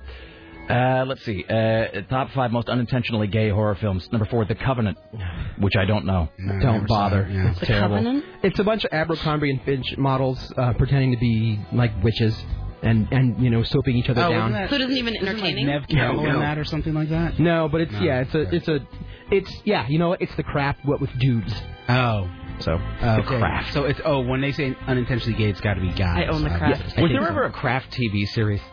Well, no, it was Charmed, but it was Charmed. They used the song from the soundtrack. Whoa! Mm-hmm. I'm gonna shut up. They totally did. They did. The cover of How Soon Is Now. No, the person that I used to live with was a huge Charmed fan. Yeah, so that's a chick thing. Let's see. Top 5 unintentionally gay horror films. Number 3, The Forsaken. Which I don't know. No, I've seen it. It's not gay. I mean, it's no more so than like Joyride. Oh, you just wrote down what? Yeah. Okay. Number 2. We have number 2, Jeepers Creepers Part 2. Yeah, which would probably be number 1 on my list because that was like no, but that's not unintentionally gay either because that's that child molester guy made it. Oh yeah, that's not the guy that made Powder. Yeah, it's him. Yeah, really? Yeah, it's him, and it's gayer than Powder, dude. It is like Powder is very gay. Like, you know, like seriously, hella gay. Jeepers Creepers 2, and at one point you get that uncomfortable feeling like you're in the mind of like a gay pedophile.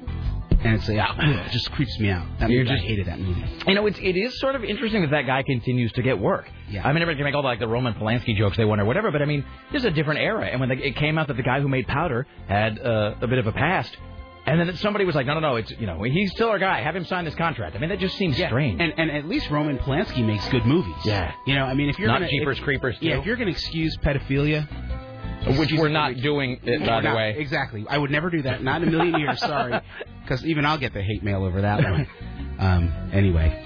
Moving on. Let's see. Number 1, A Nightmare on Elm Street 2, Freddy's Revenge. Hell yes, it is. Where they talk about how Jesse is I also doubt that it is unintentionally gay. And Jesse is nude or half nude or, you know, sweating and shirtless throughout, like, the entire movie. And the gym teacher...